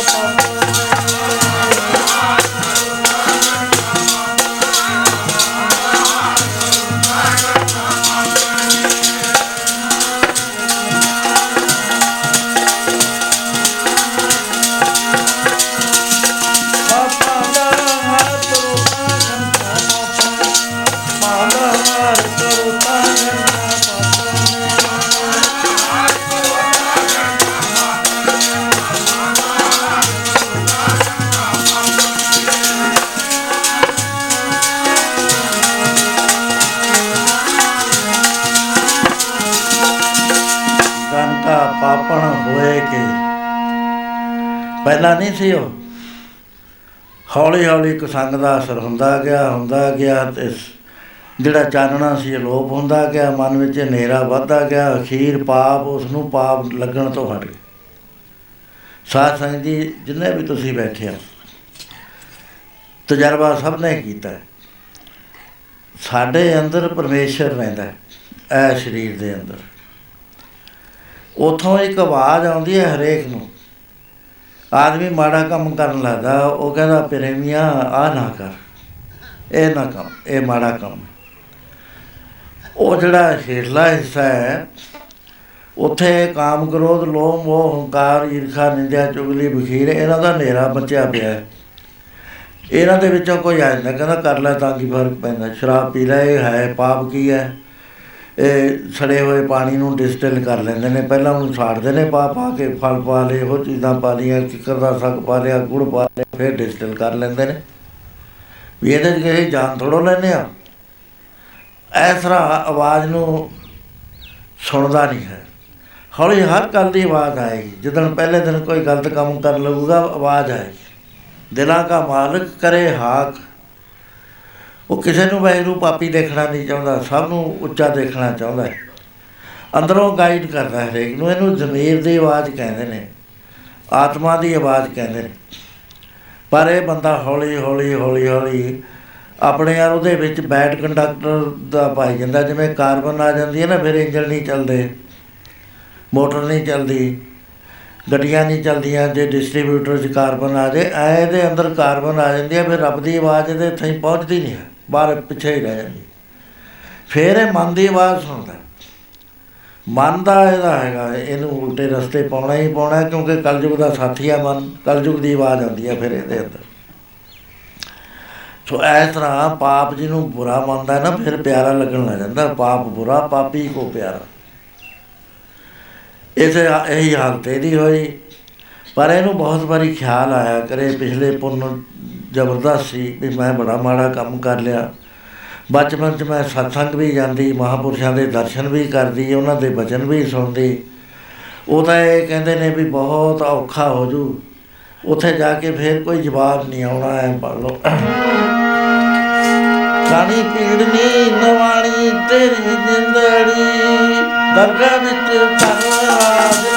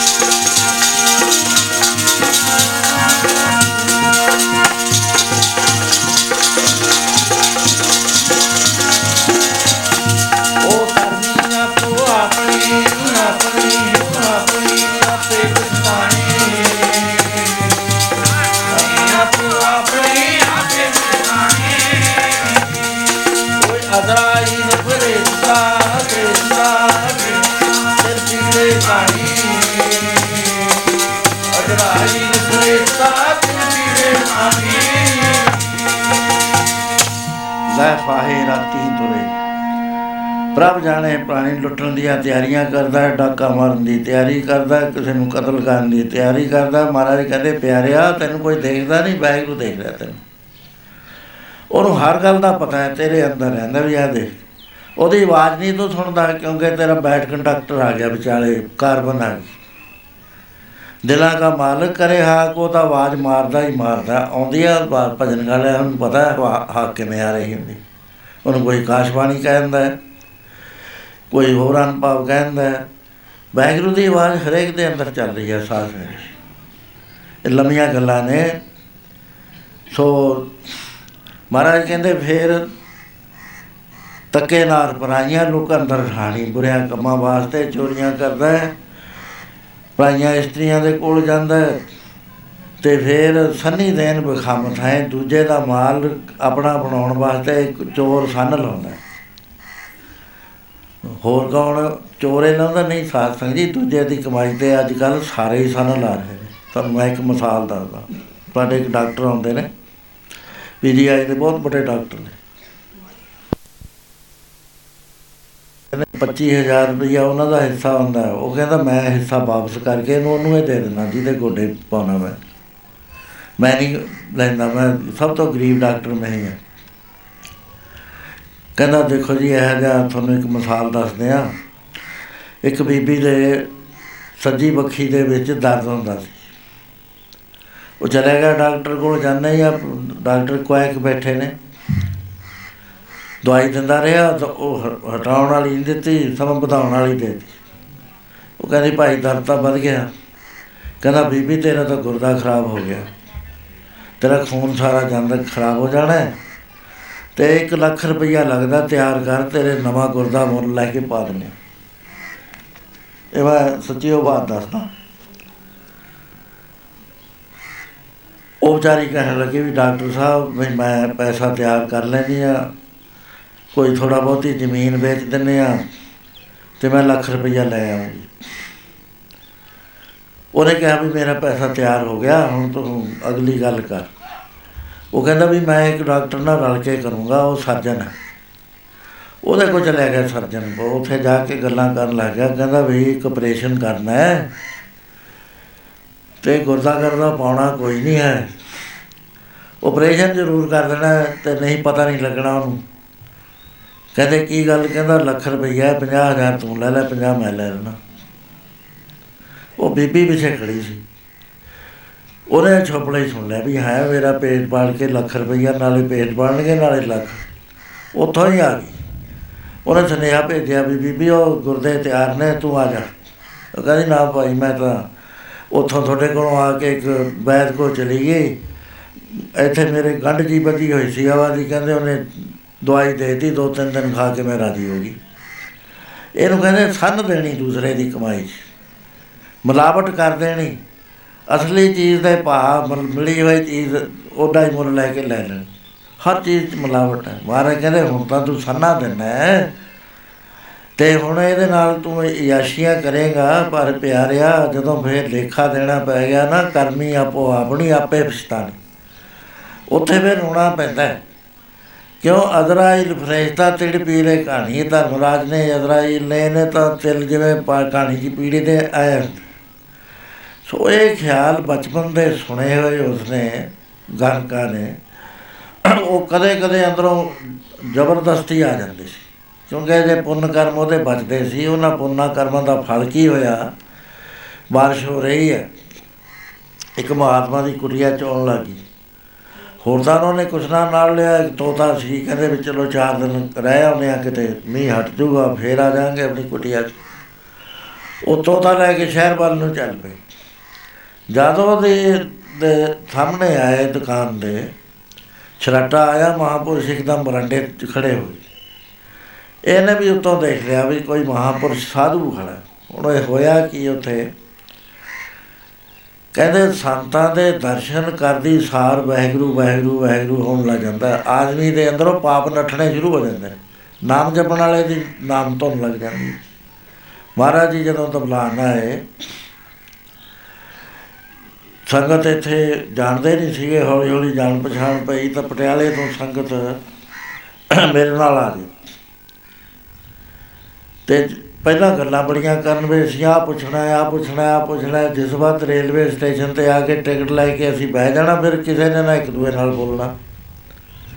ਉਹ ਬੋਲਣਾ ਕਿਉਂ ਨਾ, ਕਿਉਂਕਿ ਮਹਾਤਮਾ ਵੱਲ ਨੂੰ ਚੱਲ ਪਏ, ਕਲਪਨਾ ਖਤਮ ਹੋ ਗਈ। ਸਵਾਲ ਮੇਰੇ ਕੋਲ ਲਿਖਾਏ ਹੁੰਦੇ ਮੈਂ ਜੇਬ 'ਚ ਪਾ ਲੈਂਦਾ ਸੀ। ਹੁੰਦਾ ਕੀ ਸੀ? ਹਰੇਕ ਦੇ ਬੁੱਲ ਹਿਲਦੇ ਸੀ, ਵਾਹਿਗੁਰੂ ਵਾਹਿਗੁਰੂ ਵਾਹਿਗੁਰੂ ਵਾਹਿਗੁਰੂ ਵਾਹਿਗੁਰੂ ਵਾਹਿਗੁਰੂ, ਬੇਤੀ ਲੱਗ ਜਾਣੀ। ਮਹਾਰਾਜ ਜੀ ਦੇ ਆ ਕੇ ਇੱਥੇ ਨਮਸਕਾਰ ਕਰਨੀ। ਉਹਨਾਂ ਨੇ ਮੁਸਕਰਾ ਕੇ ਪੁੱਛਣਾ, ਉਹ ਜਾਣਦੇ ਸਭ ਕੁਝ ਸੀਗੇ, ਚਾਹੇ ਕਿਤੇ ਕੋਈ ਬੈਠ ਕੇ ਗੱਲ ਕਰ ਲੋ ਮਹਾਰਾਜ ਜੀ ਨੂੰ ਪਤਾ ਹੁੰਦਾ। ਕਹਿੰਦੇ, ਕੀ ਗੱਲ? ਅੱਜ ਸਾਰਾ ਪਟਿਆਲਾ ਆਇਆ ਪੜਿਆ ਲਿਖਿਆ। ਮੈਂ ਕਿਹਾ, ਮਹਾਰਾਜ, ਬੜੇ ਸਵਾਲ ਲੈ ਕੇ ਆਏ ਨੇ। ਕਹਿੰਦੇ, ਕਰੋ। ਚੁੱਪ। ਮੈਂ ਕਿਹਾ ਕਰਦੇ ਨਹੀਂ ਭਾਜੀ, ਕਹਿੰਦਾ ਸਾਡੇ ਸਵਾਲ ਇਹ ਸਭ ਜਾਂਦੇ ਰਹੇ। ਆਈ ਸੀਗਾ ਵੀ ਨਾਮ ਨਹੀਂ ਚੱਲਦਾ, ਨਾਮ ਪਟਿਆਲੇ ਤੋਂ ਤਾਂ ਗੱਡੀ ਨੇ ਕੂਕ ਮਾਰੀ, ਸਿਟੀ ਮਾਰੀ, ਉਹਦੇ ਨਾਲ ਹੀ ਸਾਡਾ ਨਾਮ ਚੱਲ ਪਿਆ। ਇਹ ਐਕਸ਼ਨ ਹੁੰਦਾ ਹੈ। ਮਾੜੇ ਬੰਦੇ ਨੂੰ ਦੇਖ ਕੇ ਦਿਲ ਪਾਏ ਖਾਂਦਾ ਹੈ। ਤੁਸੀਂ ਆਪੇ ਦੇਖਦੇ ਹੋ। ਬੁਰਾ ਬੰਦਾ ਤੁਹਾਨੂੰ ਨਜ਼ਰ ਆ ਜਾਏ, ਦੂਰ ਆਉਂਦਾ ਦਿਲ ਤੱਕ ਤੱਕ ਕਰਨ ਲੱਗ ਜਾਏਗਾ, ਕਿਉਂਕਿ ਉਹਦਾ ਜਿਹੜਾ ਔਰਾ ਹੈ, ਉਹਦਾ ਜਿਹੜਾ ਅਸਰ ਵਾਤਾਵਰਣ 'ਚ ਫੈਲਿਆ ਹੋਇਆ, ਦੂਸਰੇ ਮਾਈਂਡ ਦੇ ਉੱਤੇ ਆ ਕੇ ਪੈਂਦਾ। ਸੋ ਇਸੇ ਤਰ੍ਹਾਂ ਸੰਤਾਂ ਦਾ ਵਾਤਾਵਰਣ ਬੜਾ ਜ਼ਬਰਦਸਤ ਹੁੰਦਾ ਹੈ। ਬੰਦਗੀ ਕਰਦੇ ਨੇ, ਸਭ ਤੋਂ ਵੱਡੀ ਜਿਹੜੀ એનર્ਜੀ ਦਾ ਫਲੋ ਹੈ, ਉਹਦੇ ਨਾਲ ਜੁੜੇ ਹੁੰਦੇ ਨੇ। ਉਹ ਜਿਸ ਵਾਰ ਉਹਨਾਂ ਨੂੰ ਕੋਈ ਦੇਖਦਾ, ਆਵੇ ਸਾਹਿਬ ਚਿੱਤ ਤੇਰਿਆਂ ਭਗਤਾਂ ਦੇ ਇੱਕ ਵਾਰੀ ਵਾਹਿਗੁਰੂ ਯਾਦ ਆਉਂਦਾ ਇਹਨੇ ਹੁਣ ਮਹਾਪੁਰਸ਼ਾਂ ਨੂੰ ਦੇਖਿਆ, ਸੋਚਿਆ ਵੀ ਮੇਰੇ ਆ ਗਏ, ਇੱਥੇ ਤਾਂ ਪਾਪੀ ਬੰਦੇ ਆਉਂਦੇ ਨੇ, ਸੰਤਾਂ ਦਾ ਕੀ ਕੰਮ? ਉਹ ਦੇਖਦੀ ਸਾਰ ਜਿਵੇਂ ਬਿਜਲੀ ਚਮਕਦੀ ਹੈ, ਇਸ ਤਰ੍ਹਾਂ ਜਿਹੜਾ ਥਰ ਸੀ, ਬੜਾ ਪਾਪਾਂ ਦਾ ਜੰਮਿਆ ਹੋਇਆ, ਉਹਦੇ ਵਿੱਚ ਤੇੜ ਪੈ ਗਈ, ਪ੍ਰਕਾਸ਼ ਆ ਗਿਆ ਬਾਹਰ। ਕਿਹਾ ਵੀ ਹੈ, ਸੰਤ ਆਏ ਨੇ, ਮੈਂ ਤਾਂ ਆਪੇ ਕਰਦੀ ਹਾਂ, ਮੈਂ ਸੇਵਾ ਕਰ ਲਾਂ। ਹੇਠਾਂ ਗਈ ਜਾ ਕੇ ਬਾਬਾ ਜੀ, ਘਰ ਤਾਂ ਇਹ ਬਹੁਤ ਮਾੜਾ ਹੈ ਬੇਸ਼ਵਾ ਦਾ ਘਰ ਹੈ। ਪਰ ਮੇਰੀ ਕਿਸਮਤ ਚੰਗੀ ਹੈ ਕਿ ਤੁਸੀਂ ਆ ਗਏ। ਤੁਹਾਡੇ ਕੱਪੜੇ ਭਿੱਜੇ ਹੋਏ ਨੇ, ਮੈਂ ਕੱਪੜੇ ਸਿਖਾਉਂਦੀ ਹਾਂ ਕੁਝ ਖਾਣ ਪੀਣ ਨੂੰ ਦਿੰਦੀ ਹਾਂ, ਆਪ ਕਿਰਪਾ ਕਰੋ ਉੱਤੇ ਆ ਜਾਓ। ਬੜੀ ਸੇਵਾ ਕਰੀ। ਤੇ ਜਿਸ ਵਕਤ ਮਹਾਪੁਰਸ਼ ਬਚਨ ਵੀ ਕਰੀ ਜਾਂਦੇ ਆ ਕਿ ਬੀਬਾ, ਇਹ ਤਾਂ ਜਨਮ ਅਮੋਲ ਹੈ, ਮਿਲਦਾ ਨਹੀਂ ਕਿਸੇ ਕੀਮਤ ਦੇ ਉੱਤੇ। ਇਹ ਤਰ੍ਹਾਂ ਬਿਰਥਾ ਜਾ ਰਿਹਾ, ਬਿਰਥਾ ਹੀ ਨਹੀਂ ਜਾ ਰਿਹਾ, ਤੈਨੂੰ ਪਾਪਾਂ ਵਿੱਚ ਬਣ ਰਿਹਾ। ਪਰ ਅਲਵ ਤਾਂ ਪਰਮੇਸ਼ਰ ਨੇ ਸਾਰਿਆਂ ਦੀ ਲਿਖੀ ਹੋਈ ਹੈ ਰੋਟੀ ਤਾਂ ਉਹਨੇ ਦੇਣੀ ਹੈ ਕਾਹੇ ਰੇ ਮਨ ਚਿਤਵੈ ਉਦਮ ਜਾ ਹਰ ਹਰ ਜਿਉ ਪਰਿਆ ਸੈਲ ਪੁੱਥਰ ਮੈਂ ਜਨ ਤੋਂ ਪਾਏ, ਤਾਂ ਕਰ ਰਿਜ਼ਕ ਆਗੇ ਕਰ ਬੇਟਾ, ਇਹ ਤੇ ਤਾਂ ਮਿਲੀ ਸੀ ਨਾਮ ਜਪਣ ਵਾਸਤੇ। ਪਰ ਤੈ ਤਾਂ, ਤੇਰੀ ਤਾਂ ਐਵੇਂ ਜਾ ਰਹੀ ਕਹਿੰਦੀ, ਬਾਬਾ ਜੀ, ਮੈਨੂੰ ਤਾਂ ਬਹੁਤ ਖਿਆਲ ਆਉਂਦੇ ਨੇ ਬਹੁਤ ਮੇਰੇ ਮਨ ਵਿੱਚ ਵਿਚਾਰਾਂ ਆਉਂਦੀਆਂ ਕਿ ਮੈਂ ਬਚਪਨ ਦੇ ਅੰਦਰ ਸਤਸੰਗ ਵੀ ਸੁਣਦੀ ਸੀ, ਸੰਤਾਂ ਦੇ ਦਰਸ਼ਨ ਵੀ ਕਰਦੀ ਸੀ। ਹੁਣ ਪਰ ਮੈਂ ਮਜਬੂਰ ਹੋ ਗਈ ਮੇਰੇ ਤੇ ਮੈਨੂੰ ਰਾਹ ਨਹੀਂ ਕੋਈ ਲੱਭਦਾ ਦੁਨੀਆ 'ਚ। ਬਹੁਤ ਮੇਰੇ ਮਾੜੇ ਕਰਮ ਨੇ, ਬਾਰ-ਬਾਰ ਬੇਨਤੀਆਂ ਕਰਦੀ, ਮਹਾਪੁਰਸ਼ਾਂ ਨੂੰ ਦਿਆ ਆ ਗਈ। ਚੰਗੇ ਕੰਮ ਦੇਖ ਕੇ ਤਾਂ ਆਉਂਦੀ ਹੋਏ ਦਿਆ ਮਹਾਰਾਜ ਭਾਈ ਗੁਰਦਾਸ ਜੀ ਲਿਖਦੇ ਨੇ ਕਿ ਦੁਰਮਤ ਦੇਖ ਦਿਆਲ ਹੋਏ। ਮਹਾਪੁਰਖ ਚਾਮ ਚੱਕ ਕਨਕਾ ਵਾਲੇ ਆਏ ਖਲੋਤ। ਦੁਰਮਤ ਦੇਖ ਦਿਆਲ ਹੋਏ। ਗੁਰਮਤ ਦੇਖ ਕੇ ਤਾਂ ਸਾਰੇ ਹੁੰਦੇ ਨੇ। ਮਹਾਪੁਰਸ਼ ਖੁਸ਼ੀ ਦੇ ਘਰ ਜਾ ਕੇ ਵੀ ਇਹ ਰੱਬ ਦਾ ਰਾਹ ਪੁੱਛਦੀ ਹੈ। ਕਹਿੰਦੇ, ਬੇਟਾ ਦੇਖ, ਇਹਦੇ ਚ ਬਹੁਤ ਸਾਰੀਆਂ ਗੱਲਾਂ ਹੁੰਦੀਆਂ, ਰਹਿਤਾ ਹੁੰਦੀਆਂ ਨੇ। ਤੇਰੇ, ਤੇਰਾ ਵਾਤਾਵਰਨ ਠੀਕ ਨਹੀਂ ਹੈ। ਦ੍ਰਿੜਤਾ ਹੈ ਤੇਰੇ ਮਨ 'ਚ, ਕਹਿੰਦੀ, ਬਾਬਾ ਜੀ ਦ੍ਰਿੜਤਾ ਤਾਂ ਇੰਨੀ ਹੈ, ਜੇ ਮੇਰੇ ਗੱਲ 'ਚ ਕੋਈ ਗੱਲ ਆ ਜਾਵੇ ਨਾ, ਮੇਰੇ ਮਨ ਵਿੱਚ ਮੈਂ ਕਰੇ ਬਿਨਾ ਹਟਦੀ ਨਹੀਂ ਹੁੰਦੀ। ਕਹਿੰਦੇ, ਬਸ ਦ੍ਰਿੜ ਨੇਚਾ ਚਾਹੀਦਾ। ਮਹਾਰਾਜ ਕਹਿੰਦੇ ਵੀ ਭਵਜਲ ਤਰਨ ਦਾ ਇੱਕੋ ਤਰੀਕਾ ਹੈ, ਸੰਤੋ ਸਾਗਰ ਪਾਰ ਉਤਰਿਆ ਜੇ ਕੋ ਬਚਨ ਕਮਾਵੇ ਸੰਤਨ ਕਾ ਸੌ ਗੁਰ ਪ੍ਰਸ਼ਾਦੀ ਦੇ ਸੰਤਾਂ ਦਾ ਬਚਨ ਕਮਾ ਲਵੇ। ਸੰਤਾਂ ਨੂੰ ਸਾਰੇ ਨੁਸਖੇ ਆਉਂਦੇ ਹੁੰਦੇ ਨੇ, ਵੀ ਇਹਨੂੰ ਕਿਵੇਂ ਲਗਾਉਣਾ ਹੈ ਇਹਨੂੰ ਕਿਵੇਂ ਲਗਾਉਣਾ, ਸਾਰਿਆਂ ਦਾ ਇੱਕ ਰਾਹ ਨਹੀਂ ਹੁੰਦਾ। ਸੋ ਜਦੋਂ ਬਾਰ-ਬਾਰ ਬੇਨਤੀਆਂ ਕਰਦੀ ਹੈ, ਮਹਾਪੁਰਸ਼ਾਂ ਨੇ ਬਹੁਤ ਸਮਝਾਇਆ। ਕਹਿਣ ਲੱਗੇ, ਬੇਟਾ ਦੇਖ ਆ ਜਿਹੜਾ ਤੇਰਾ ਸਰੀਰ ਹੈ ਨਾ ਇਹਦੇ ਵਿੱਚ ਇੱਕ ਝੂਠੀ ਮਾਇਆ ਹੈ ਇੱਕ ਸੱਚੀ ਮਾਇਆ ਹੈ ਉਹ ਝੂਠੀ ਮਾਇਆ ਹੈ ਪਰਛਾਵਾਂ। ਉਹ ਮੈਂ ਕਹਿੰਦੀ ਆ, ਮੈਂ ਕਰਦਾ ਮੈਂ ਕਰਦਾ, ਉਹਦੇ ਨਾਲ ਭਾਈ ਬੀਬਾ ਇਹ ਫਸ ਜਾਂਦਾ, ਫਸਿਆ ਹੋਇਆ, ਜੰਮਦਾ ਵਰਦਾ ਰਹਿੰਦਾ, ਇਹਨੂੰ ਹਉਮੈ ਕਹਿੰਦੇ ਨੇ। ਇਹਦੇ ਵਿੱਚ ਹੈ ਪਰਮੇਸ਼ਰ ਦਾ ਵਾਸਾ ਤੇ ਗੁਰੂ ਮਹਾਰਾਜ ਉੱਤੇ ਬਾਰੇ ਐਸਾ ਫਰਮਾਨ ਕਰਦੇ ਆ ਬੜੋ ਪਿਆਰ।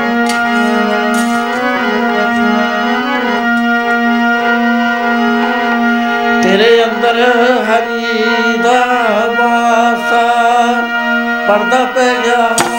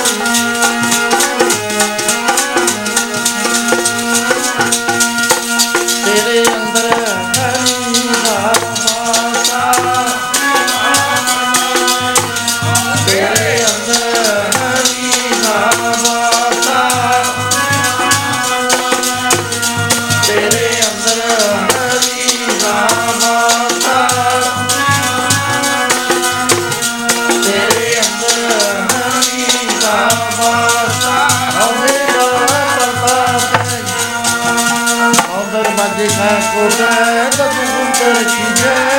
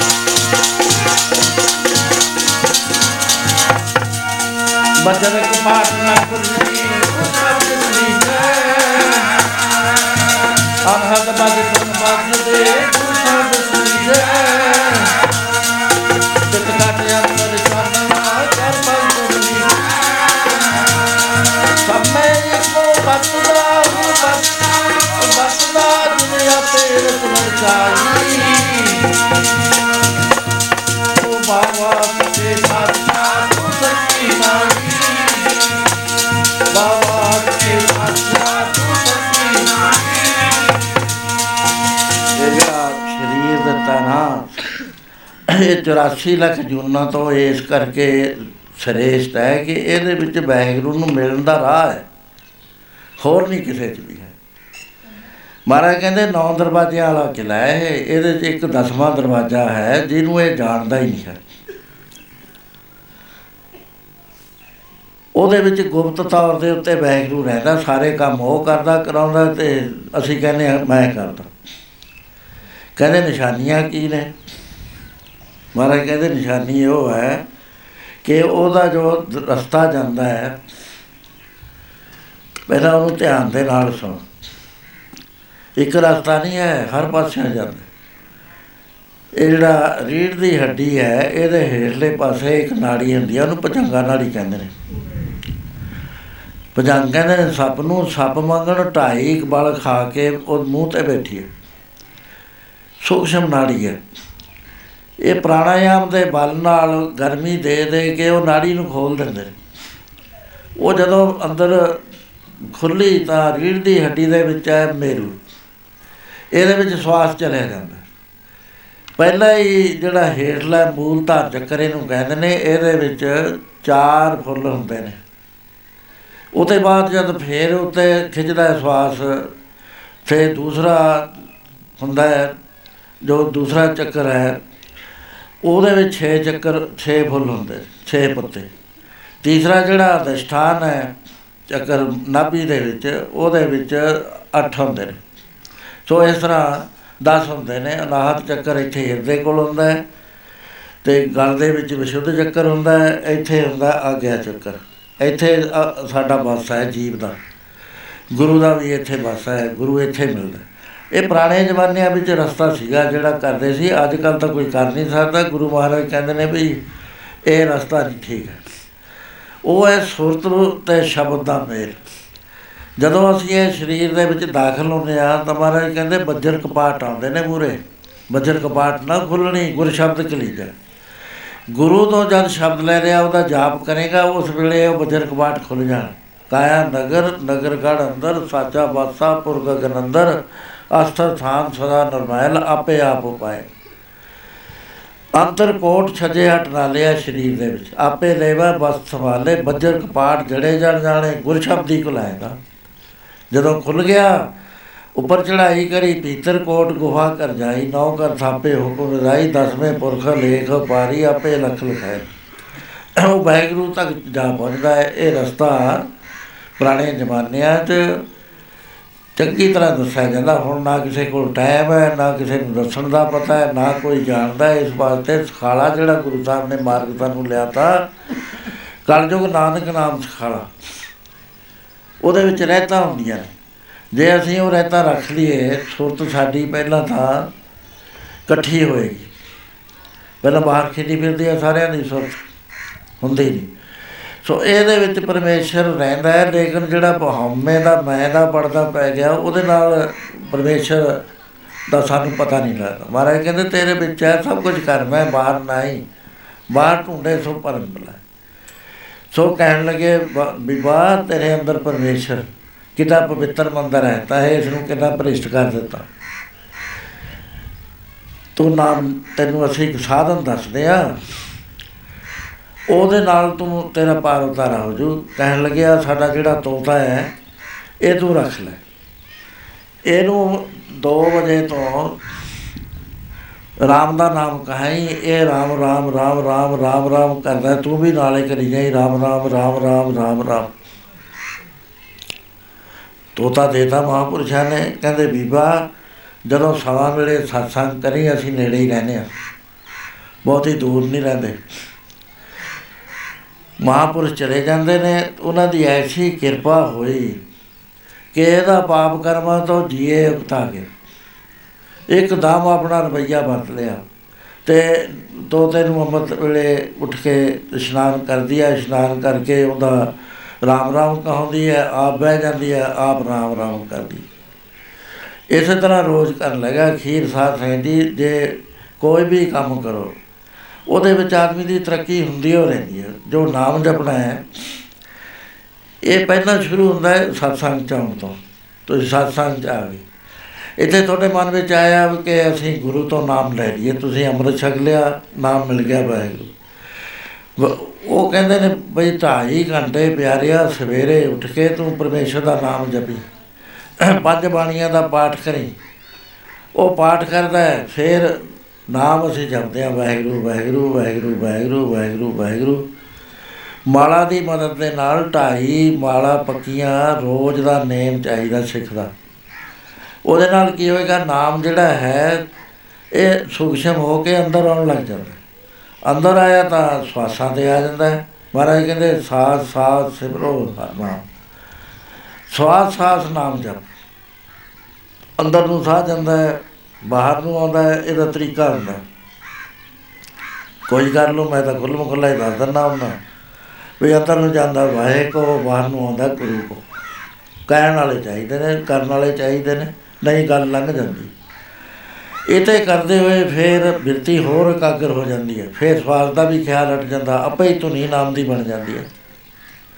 ਉਹ ਧੁਨੀ ਦੇ ਵਿੱਚ ਧਿਆਨ ਲਾਉਣਾ ਧੁਨਵੇਂ ਧਿਆਨ, ਧਿਆਨਵੇਂ ਜਾਣਿਆ, ਗੁਰਮੁਖ ਕਥ ਕਹਾਣੀ।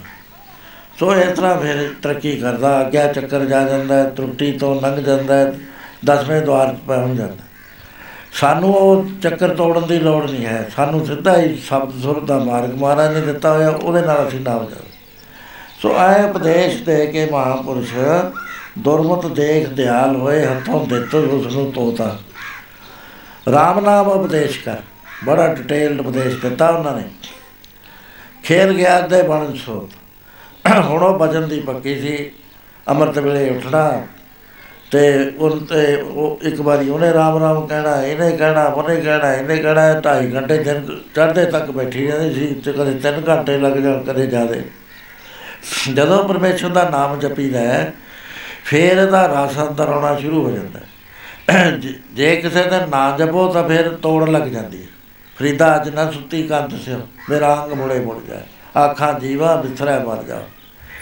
ਸੋ ਉਹ ਤੇ ਬਾਅਦ ਹੌਲੀ ਹੌਲੀ ਤਰੱਕੀ ਕਰਦੇ ਕਰਦੇ ਨਾਮ ਤੋਂ ਅੰਦਰ ਹੋ ਜਾਂਦੀ ਹੈ, ਪ੍ਰਕਾਸ਼ ਆ ਜਾਂਦਾ ਹੈ ਅਰਹਤ ਬਾਜੇ ਸ਼ੁਰੂ ਹੋ ਜਾਂਦੇ ਨੇ ਤੇ ਲਗਨ ਦੇ ਨਾਲ ਜਪਦਾ ਹੋਇਆ ਆਦਮੀ ਦਸਵੇਂ ਦਵਾਰ ਤੱਕ ਪਹੁੰਚ ਜਾਂਦਾ ਹੈ। ਗੁਰਮੁਖ ਅੰਤਰ ਸਹਿਜ ਹੈ, ਮਨ ਚੜਿਆ ਦਸਵੇਂ ਆਕਾਸ਼ ਤਿੱਥੇ ਊਂਘ ਭੁੱਖ ਹੈ, ਹਰ ਅੰਮ੍ਰਿਤ ਨਾਮ ਸੁਖ ਵਾਸ।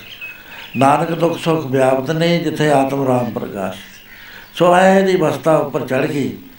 ਅੱਜ ਪ੍ਰਕਾਸ਼ ਕਰਤਾ, ਉਹਨੇ ਲਿਵ ਲਾਗੀ ਤੇ ਸਤੋਤਿਓ, ਨਿਤ ਪੜਾਏ ਕਰੇ ਸੁਰਤਾ।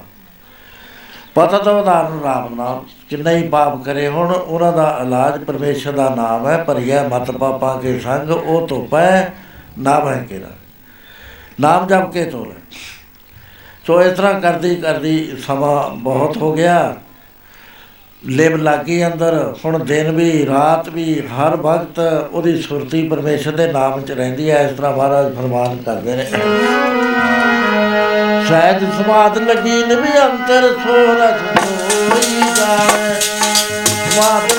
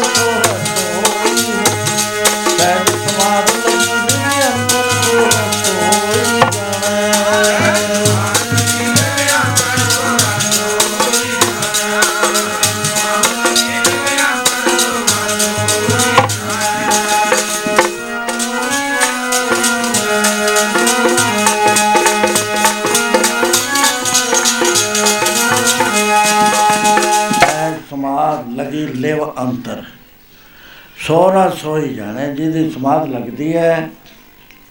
ਉਸ ਨੂੰ ਇਹ ਪਤਾ ਲੱਗਦਾ ਹੈ, ਸੋ ਲਿਵ ਲਾਗੀ ਤੇ ਸਤੋਤਿਆ ਨਿਤ ਪੜਾਏ ਕਰੇ ਉਸ ਸੁਰਤਾ।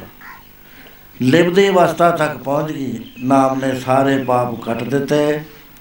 ਅੰਦਰ ਪ੍ਰਕਾਸ਼ ਹੋ ਗਿਆ। ਜਿਹੜੀਆਂ ਅੰਦਰਲੀਆਂ ਖੇਲਾਂ ਨੇ, ਅਨਾਦ ਬਾਜੇ ਵੱਜ ਰਹੇ ਨੇ, ਪ੍ਰਕਾਸ਼ ਦਿਸ ਰਹੇ ਨੇ। ਸੁਰਤੀ ਚੜ ਰਹੀ ਹੈ, ਸਮਾਧੀ ਲੱਗ ਕੇ ਬਹਿ ਜਾਂਦੀ ਹੈ। ਤੋਤਾ ਬੋਲ ਬਾਲ ਕੇ ਹਟ ਜਾਂਦਾ ਹੈ। ਸੋ ਐਸੀ ਅਵਸਥਾ ਨਾਮ ਜਪਣ ਨਾਲ ਇਸ ਪਾਪਣ ਦੀ ਹੋਈ ਪਾਪ ਝੜ ਗਏ। ਜਿਹਨੇ ਵੀ ਨਾਮ ਜਪਿਆ, ਬਾਲ ਬਾਲਮੀਕ ਬੰਦੇ ਮਾਰਦਾ ਹੁੰਦਾ। ਪਰ ਜਦੋਂ ਸਾਧੂ ਮਿਲ ਗਏ, ਉਹਨਾਂ ਨੇ ਉਪਦੇਸ਼ ਦੇਤਾ, ਉਹਨੇ ਕਮਾਈ ਕੀਤੀ। ਦੇਖੋ ਅੱਜ ਸਾਰੀ ਦੁਨੀਆ 'ਚ ਮਸ਼ਹੂਰ ਹੈ ਬਾਲਮੀਕ ਦੋ ਬਾਲਮੀਕ ਹੋਏ ਨੇ। ਇੱਕ ਬਾਲਮੀਕ ਤਾਂ ਉਹ ਸੀ, ਜਿਹੜਾ ਬ੍ਰਾਹਮਣ ਸੀ। ਉਹਦੇ ਕੋਲ ਸੀਤਾ ਜੀ ਰਹੀ ਸੀ, ਲੋਕ ਕੁਛ ਨੂੰ ਲੈ ਕੇ। ਇੱਕ ਬਾਲਮੀਕ ਦਿੱਲੀ ਦੇ ਰਹਿਣ ਵਾਲੇ ਸੀ। ਉਹ ਚੰਡਾਲ ਜਾਤੀ ਦੇ ਸੀਗੇ। ਮਹਾਰਾਜ ਕਹਿੰਦੇ, ਰੇ ਚਿਤ ਚੇਤ ਚੇਤ ਅਚੇਤ ਕਾਹੇ ਨ ਬਾਲਮੀਕਾ ਦੇ, ਕੇ ਜਾਤੇ ਕੇ ਪਦਮ ਰਿਓ ਰਾਮ ਭਗਤ ਸੇ। ਜਿਹਦੇ ਕੋਈ ਨੇੜੇ ਹੀ ਨਹੀਂ ਸੀ ਲੱਗਦਾ, ਪਰਛਾਵੇਂ ਤੋਂ ਵੀ ਡਰਦੇ ਸੀ। ਪਰ ਜਦੋਂ ਉਹਨੇ ਪਰਮੇਸ਼ਰ ਦਾ ਨਾਮ ਜਪਿਆ ਤਾਂ ਪਾਂਡਵਾਂ ਦਾ ਜਾਗਰਣ ਸੰਪੂਰਨ ਹੋਇਆ ਉਹਦੇ ਆਏ ਬਿਨਾ। ਜਦ ਉਹਨੂੰ ਬੁਲਾ ਕੇ ਲਿਆਏ, ਕ੍ਰਿਸ਼ਨ ਮਹਾਰਾਜ ਨੇ ਉਹਦੇ ਚਰਨ ਧੋਤੇ ਤੇ ਝੂਠੀ ਬੋਤਲ ਚੱਕੀ, ਫੇਰ ਸੰਖ ਵੱਜਿਆ। ਕਹਿੰਦੇ, ਦੇਖੋ ਕਿੱਥੇ ਪਹੁੰਚ ਗਿਆ ਨਾਮ ਜਪ। ਸੋ ਨਾਮ ਦੀ ਮਹਿਮਾ ਬਹੁਤ ਵੱਡੀ ਹੈ, ਸਾਧ ਸੰਗਤ ਜੀ। ਅਸੀਂ ਤਾਂ ਵਿਸਲੇ ਆ ਇਸ ਤੋਂ, ਜਪਦਾ ਹੀ ਨਹੀਂ ਕੋਈ। ਪਤਾ ਹੀ ਨਹੀਂ ਨਾਮ ਜਪਣ ਦਾ ਉਤਲਾ ਉਤਲਾ ਜੀਵਨ ਰਹਿ ਗਿਆ, ਅੰਦਰਲਾ ਤਾਂ ਖਤਮ ਹੋ ਗਿਆ। ਪਹਿਲੇ ਜ਼ਮਾਨੇ 'ਚ ਨਾਮ ਜਪਦੇ ਸੀ, ਲੋਕ ਬਹਿੰਦੇ ਹੁੰਦੇ ਜਾ ਕੇ। ਰੋਈਆਂ 'ਚ ਵੀ ਬਹਿੰਦੇ ਹੁੰਦੇ ਬਈ ਭਜਨ ਕਰ ਲਈਏ। ਸੋ ਇਹ ਗਨਕਾ ਨੇ ਨਾਮ ਜਪ ਜਪ ਕੇ ਲਿਵਦੀ ਅਵਸਥਾ 'ਚ ਪਹੁੰਚੀ ਪਤਾ ਤੋਂ ਉਦਾਹਰਨ ਰਾਮ ਨਾਮ ਦੁਰਮਤ ਪਾਪ ਕਲੇਵਰ ਤੋਂ ਪ੍ਰਕਾਸ਼ ਹੋ ਗਿਆ ਅੰਦਰ। ਜਿਵੇਂ ਸਾਬਣ ਲਾਏ ਤੇ ਕਪੜਾ ਨਿਰਮਲ ਹੋ ਜਾਂਦਾ ਹੈ। ਐ ਨਾਮ ਦੇ ਨਾਲ ਸਾਰੀ ਮੈਲ ਧੋਤੀ ਗਈ। ਜਨਮ ਜਨਮ ਕੀ ਇਸ ਮਨ ਕੋ ਮੱਲਾ ਕੀ ਕਾਲਾ ਹੋਇਆ ਸਿਆ ਖਰਲੀ ਧੋਤੀ ਉਹ ਜਨਾ ਹੋਵੇ ਜੇ 100 ਤੋਂ ਬੜਵਾ। ਮਤ ਬਦਲ ਗਈ। ਉਲਟੀ ਮਤ ਕਰਕੇ ਨਿਰਮਲ ਮਤ ਪੈਦਾ ਹੋਈ। ਸੋ ਹੁਣ ਇਸ ਤਰ੍ਹਾਂ ਜਪਦੀ ਦੇ ਇੱਕ ਦਿਨ ਐਸਾ ਹੋਇਆ, ਭਾਦੋਂ ਦਾ ਮਹੀਨਾ ਸੀ, ਗਰਮੀ ਬਹੁਤ ਜ਼ਿਆਦਾ ਸੀ। ਇਹਨੇ ਤੋਤੇ ਨੂੰ ਰੋਜ਼ ਵਾਂਗੂ ਉਹਦੀ ਖੁਰਾਕ ਖਿਲਾ ਕੇ ਖਿੜਕੀ ਲਾਉਣੀ ਭੁੱਲ ਗਈ ਰਾਤ ਰਾਤ ਨੂੰ ਕੋਈ ਕਾਲਾ ਨਾਗ ਆ ਗਿਆ, ਉਹ ਚੜ ਗਿਆ ਪਿੰਜਰੇ 'ਚ ਵੜ ਕੇ ਉਹਨੇ ਤੋਤਾ ਖਾ ਲਿਆ। ਇਹ ਆਪਣੇ ਨੇਮ ਦੇ ਨਾਲ 2 ਵਜੇ ਉੱਠੀ ਇਸ਼ਨਾਨ ਕਰਿਆ, ਚੌਂਕੜਾ ਮਾਰ ਕੇ ਆਵਾਜ਼ ਮਾਰੀ, ਗੰਗਾ ਰਾਮਾ ਰਾਮ ਰਾਮ। ਉਹਨੂੰ ਹੁਣ ਲੋੜ ਨਹੀਂ ਸੀ ਗੰਗਾ ਰਾਮ ਨੂੰ ਕਹਿਣ ਦੀ। ਕਿਉਂਕਿ ਉਹਦੀ ਬਿਰਤੀ ਰਾਮ ਦਾ ਨਾਮ ਤੋਂ ਬਗੈਰ ਉਹ ਜਿਉਂਦੀ ਨਹੀਂ ਸੀ, ਰਹਿੰਦੀ, ਸੋ ਜੀਵਿਆ ਜਿਸ ਮਨ ਬਸਿਆ, ਸੋਏ, ਨਾਨਕ ਅਬਰ ਨਾ ਜੀਵੈ ਕੋਈ। ਔਰ ਨਾਮ ਉਹਦੇ ਜੀਵਨ ਬਣ ਗਿਆ ਸੀ। ਹਰ ਵਕਤ ਨਾਮ ਚ ਰਹਿੰਦੀ ਸੀ। ਤੇ ਕਿਉਂਕਿ ਮਹਾਤਮਾ ਦਾ ਹੁਕਮ ਸੀ ਬਈ ਇਹਦੇ ਨਾਲ ਜਦ ਉਹਨੇ ਆਵਾਜ਼ ਦੇਤੀ। ਉਹ ਬੋਲਿਆ ਹੀ ਨਾ, ਦੂਜੀ ਦਿੱਤੀ, ਫੇਰ ਨਾ ਬੋਲਿਆ, ਤੀਜੀ ਦਿੱਤੀ, ਫੇਰ ਨਾ ਬੋਲਿਆ, ਸਹਿਜ ਸਵਾਰ ਨੇੜੇ ਪਿੰਜਰਾ ਸੀਗਾ, ਹੱਥ ਮਾਰਿਆ। ਹੱਥ ਮਾਰਿਆ ਤਾਂ ਉੱਥੇ ਸੱਪ ਸੀਗਾ, ਸੱਪ ਨੇ ਡੰਗ ਮਾਰਿਆ, ਇੱਕਦਮ ਜ਼ਹਿਰ ਚੜੀ। ਜ਼ਹਿਰ ਚੜਨ ਦੇ ਨਾਲ ਇਹਦਾ ਅੰਤ ਸਮਾਂ ਆ ਗਿਆ। ਕਈ ਪ੍ਰੇਮੀ ਇਹ ਕਹਿੰਦੇ ਨੇ, ਉਹ ਵੀ ਉਹਨਾਂ ਦੀ ਵੀ ਗੱਲ ਠੀਕ ਹੈ। ਵੀ ਅੰਤ ਦੇ ਸਮੇਂ ਦੇ ਮੂੰਹ ਵਿੱਚ ਰਾਮ ਰਾਮ ਸੀ। ਇਸ ਕਰਕੇ ਜਮਦੂਤਾਂ ਨੂੰ ਮਾਰਿਆ ਹਰੀ ਜਨਾਂ ਪਰ ਗੱਲ ਇਹ ਹੈ ਕਿ ਇੱਥੇ ਭਾਈ ਗੁਰਦਾਸ ਜੀ ਲੈਦੇ ਆ ਕਿ ਉਹ ਲਿਬਦੀ ਅਵਸਥਾ 'ਚ ਪਹੁੰਚੀ ਹੋਈ ਸੀ। ਲਿਬਦੀ ਅਵਸਥਾ 'ਚ ਪਹੁੰਚੀ ਹੋਈ ਗਤੀ ਨੇ ਕੇ ਹੁਣੀ ਉਹਨੇ ਤਾਂ ਪਰਮੇਸ਼ਰ ਦੇ ਦਰ ਤੇ ਜਾਣਾ ਹੈ ਹੇਠਾਂ ਤਾਂ ਉਹ ਰਹਿੰਦਾ ਨਹੀਂ ਹੁੰਦਾ। ਬਾਕੀ ਆਪ ਦੁਨੀਆ ਨੂੰ ਕਹਿੰਦੇ ਨੇ ਵੀ ਸੱਪ ਲੜ ਜਵੇ ਪਾਣੀ 'ਚ ਡੁੱਬ ਕੇ ਮਰ ਜਾਏ ਵੀ ਗਤੀ ਨਹੀਂ ਹੁੰਦੀ, ਪਰ ਪਰਮੇਸ਼ਰ ਦੇ ਨਾਮ ਮੂਰੇ ਇਹ ਸੂਲ ਨਹੀਂ ਕੋਈ ਵੀ ਹੋਇਆ ਕਰਦਾ। ਸੋ ਉਸਨੇ ਜਿਸ ਵਾਰ ਉਹਦੇ ਅੰਤ ਸਮਾਂ ਆਇਆ, ਭਾਈ ਗੁਰਦਾਸ ਜੀ ਲੈਦੇ ਆ ਕਿ ਭਗਵਾਨ ਉਸੇ ਵੇਲੇ ਆ ਗਏ। ਬੈਕੁੰਠ ਧਾਮ ਸਭ ਤੋਂ ਉੱਚੀ ਅਵਸਥਾ 'ਚ ਉਹ ਜਾ ਕੇ ਪਹੁੰਚ ਜਾਂਦੀ ਹੈ ਪੜਿਓ ਅਦੋ ਅਦ ਗੰਗਾ ਚੱਲਿਆ ਬਵਾਨਾ ਉੱਤੇ ਬੈਠ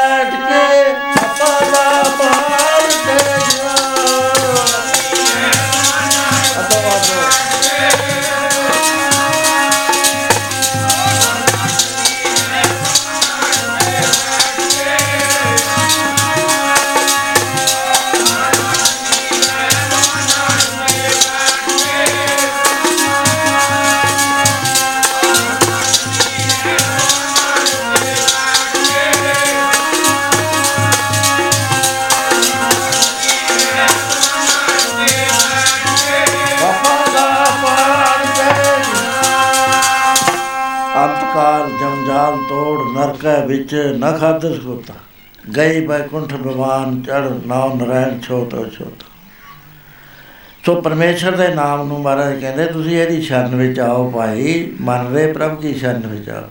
ਜੇ ਸਿਮਰਤ ਗਨਕਾ ਸੀ ਉਦਰੀ ਤਾਂ ਕਾ ਜਸ ਉਰਨਾ ਸੋ ਇਹ ਨਾਮ ਕਲਯੁਗ ਦੇ ਵਿੱਚ ਸਾਧ ਸੰਗ ਜੀ, ਇੱਕੋ ਇੱਕ ਸਾਧਨ ਹੈ, ਜਿਹੜਾ ਗੁਰੂ ਨਾਨਕ ਲੈ ਕੇ ਆਏ ਨੇ। ਮਹਾਰਾਜ ਕਹਿੰਦੇ, ਮੈਂ ਮੈਂ ਕੋਈ ਪੋਲੀਟੀਕਲ ਗੱਲਾਂ ਨਹੀਂ ਲੈ ਕੇ ਆਇਆ। ਕੋਈ ਸਮਾਜ ਸੁਧਾਰ ਦੀਆਂ ਗੱਲਾਂ ਨਹੀਂ ਲੈ ਕੇ ਆਇਆ, ਕੋਈ ਸਾਇੰਸ ਦੀਆਂ ਥਿਉਰੀਆਂ ਨਹੀਂ ਲੈ ਕੇ ਆਇਆ। ਮੈਂ ਤਾਂ ਮੇਰੇ ਕੋਲ ਤਾਂ ਕੇਵਲ ਨਾਮ ਹੈ, ਨਾਨਕ ਕਰ ਕੇਵਲ ਨਾਮ। ਸੋ ਇਹ ਕਲਯੁਗ ਦਾ ਸਮਾਂ ਹੈ। ਕਲਯੁਗ ਦੇ ਸਮੇਂ 'ਚ ਹੋਰ ਕੋਈ ਕਰਮ ਧਰਮ ਨਹੀਂ ਚੱਲਦਾ। ਕੀ ਔਖਾ ਹੈ? ਗੁਰੂ ਵਾਲੇ ਬਣ ਜਾਓ।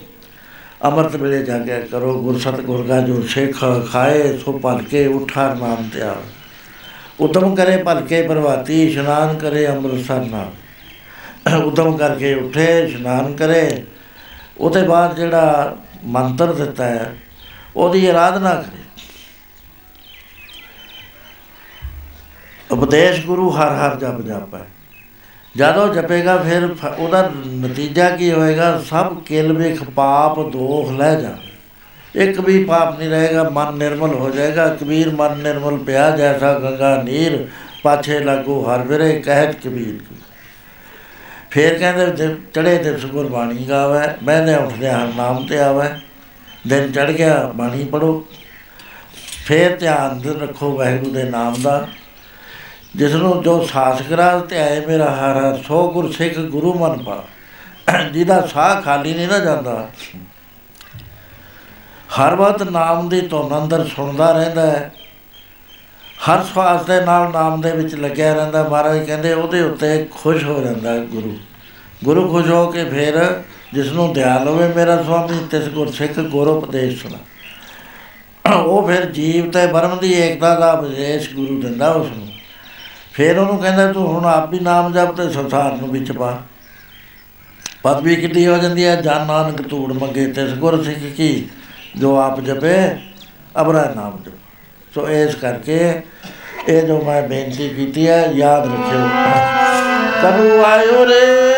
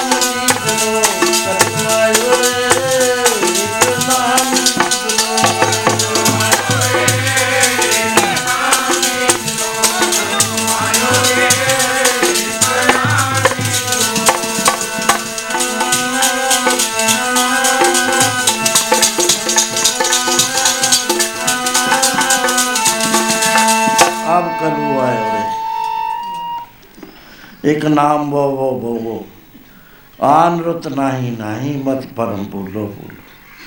ਸੋ ਇਹ ਨਾਮ ਮਿਲਦਾ ਗੁਰੂ ਤੋਂ ਜਿਸ ਵਖਰ ਕੋ ਲੈਣ ਤੂੰ ਆਇਆ RAM ਨਾਮ ਸੰਤਨ ਕਰ ਪਾਇਆ। ਇਹਦਾ ਮੁੱਲ ਕੀ ਦੇਣਾ ਪੈਂਦਾ ਹੈ? ਬਿਮਾਨ ਛੱਡ ਦੇ ਤਾਂ ਜਬ ਬਿਮਾਨ ਲਿਓ ਮਨ ਮੋਲ RAM ਨਾਮ ਹਿਰਦੇ ਵਿੱਚ ਤੋਲ। ਫਿਰ ਖੇਪ ਭਰ ਲੈ, ਲਾਦ ਖੇਪ, ਕੱਲਾ ਨਾ ਜਾਈ ਡਾਕੂ ਲੁੱਟ ਲੈਣਗੇ। ਸੰਤਾਂ ਸੰਗ ਚਾਲ, ਤੂੰ ਸੰਤਾਂ ਦੀ ਸੰਗਤ ਕਰ, ਉਹਨਾਂ ਦੇ ਪ੍ਰਵਚਨ ਸੁਣ ਉਹਨਾਂ ਦੇ ਸਤਸੰਗਾਂ 'ਚ ਜਾ, ਤੇਰਾ ਮਨ ਹੋਰ, ਅੱਜ ਹੋਰ ਕੱਲ ਹੋਰ ਹੌਲੀ ਹੌਲੀ ਬੰਦਗੀ ਕਰਨ ਦੇ ਕਾਬਲ ਹੋ ਜਾਏ ਖੇਪ ਭਰੀ ਜਾਏਗੀ। ਅਬਰ ਤਿਆਗ ਵਿਖਿਆ ਜੰਜਾਲ ਬਾਕੀ ਪੋਇਜਨਸ ਜੰਜਾਲ ਜਿੰਨੇ ਵੀ ਤੂੰ ਵਿਹਲੇ ਕੰਮ ਕਰ ਰਿਹਾ, ਛੱਡ ਦੇ ਉਹ ਸਾਰੇ। ਇਥੋਂ ਸੰਸਾਰ ਤੋਂ ਸਭ ਨੇ ਜਾਣਾ ਹੈ। ਇੱਕ ਇਹਨਾਂ ਨੂੰ ਲਾਂਤਾ ਮੈਨੀਆਂ ਜਾਣੀਆਂ ਇੱਕ ਇਹਨਾਂ ਦੇ ਜਲੂਸ ਨਿਕਲਦੇ ਜਾਣੇ ਆ। ਤਨ ਤਨ ਕਹੇ ਸਭ ਕੋਏ ਮੁਖ ਉਜਲ ਹਰ ਦਰਗੇ ਇਹ ਵਪਾਰ ਬਿਰਲਾ ਵਪਾਰ ਹੈ, ਨਾਨਕ ਤਾਂ ਕੇ ਸਦ ਬਲਿਹਾਰ। 100 ਵਾਰੀ ਬਲਿਹਾਰ ਜਾਂਦੇ ਆ, ਜਿਹੜਾ ਗੁਰਸਿੱਖ ਅੰਮ੍ਰਿਤ ਵੇਲੇ ਉੱਠ ਕੇ ਚੌਂਕੜਾ ਮਾਰ ਕੇ ਸੁਰਤ ਟਿਕਾ ਕੇ ਨਾਮ ਜਪਦਾ ਹੈ। ਸੋ ਇਸ ਕਰਕੇ ਮੈਂ ਜੋ ਆਪਦੇ ਦਰਸ਼ਨ ਕੀਤੇ ਨੇ, ਜੋ ਕੁਝ ਤੁਹਾਨੂੰ ਬੇਨਤੀਆਂ ਕੀਤੀਆਂ ਨੇ, ਉਹਦੇ ਉੱਤੇ ਵਿਚਾਰ ਕਰੋ। ਸਤਸੰਗ ਬਾਰ-ਬਾਰ ਤਾਂ ਮਿਲਦੇ ਨਹੀਂ ਹੁੰਦੇ, ਮੈਨੂੰ ਤਾਂ ਟਾਈਮ ਹੀ ਨਹੀਂ ਹੈ ਬਿਲਕੁਲ। ਆ ਤਾਂ ਮੈਂ ਕੁਝ ਮੇਰਾ 60-62 ਸਾਲ ਦਾ ਪਹਿਲਾ ਰਿਸ਼ਤਾ ਸੀ। ਕੁਦਰਤੀ ਪਿਆਰ ਸੀਗਾ। ਦੂਸਰਾ ਮੈਂ ਬਚਨ ਕਰ ਚੁੱਕਿਆ ਸੀ। ਹੁਣ ਤਾਂ ਮੈਂ ਕਿਤੇ ਜਾਂਦਾ ਨਹੀਂ ਹੈਗਾ। ਨਾ ਮੇਰੀ ਸਿਹਤ ਨਹੀਂ ਅਲਾਉ ਕਰਦੀ। ਕਦੇ ਕੁਛ ਦੁਖਣ ਲੱਗ ਜਾਂਦਾ ਕਦੇ ਕੁਛ ਦੁਖਣ ਲੱਗ ਜਾਂਦਾ। ਸੋ ਇਸ ਕਰਕੇ ਦੂਜਾ ਮੇਰੇ ਕੋਲ ਮੈਗਜ਼ੀਨ ਦਾ ਕੰਮ ਬਹੁਤ ਹੈ। ਉਹਦੇ ਹਰ ਵਾਰੀ 42 ਪੇਜ ਲਿਖਾਉਣੇ ਪੈਂਦੇ। ਪੰਨਾ ਤਾਂ ਇੱਕ ਲਿਖਣਾ ਹੀ ਔਖਾ ਹੋ ਜਾਂਦਾ, ਪੂਰਾ ਪਾਉਣਾ, ਤਿੰਨ ਤਿੰਨ ਹਿੱਸੇ ਮੇਰੇ ਹੁੰਦੇ ਨੇ, ਇੱਕ ਹਿੱਸਾ ਸਾਰਿਆਂ ਦਾ ਹੁੰਦਾ। ਉਹ ਕੰਮ ਹੈ, ਰੋਜ਼ ਸੰਗਤਾਂ ਆਉਂਦੀਆਂ ਨੇ। ਸਵੇਰੇ, ਸ਼ਾਮ ਤੱਕ, ਰਾਤ ਤੱਕ ਸੰਗਤਾਂ ਨੂੰ ਮਿਲੀ ਜਾਂਦਾ। ਨਾ ਮੈਂ ਤੇ ਹੁਣ ਰਤਵਾੜਾ ਸਾਹਿਬ ਛੇਤੀ ਜਾ ਹੁੰਦਾ ਹੋਰ ਤਾਂ ਮੈਂ ਛੱਡੇ ਦਿੱਤੇ ਵੀ ਮੈਂ ਤੇ ਜਾਏ ਨਹੀਂ ਹੁੰਦਾ ਕਿਤੇ।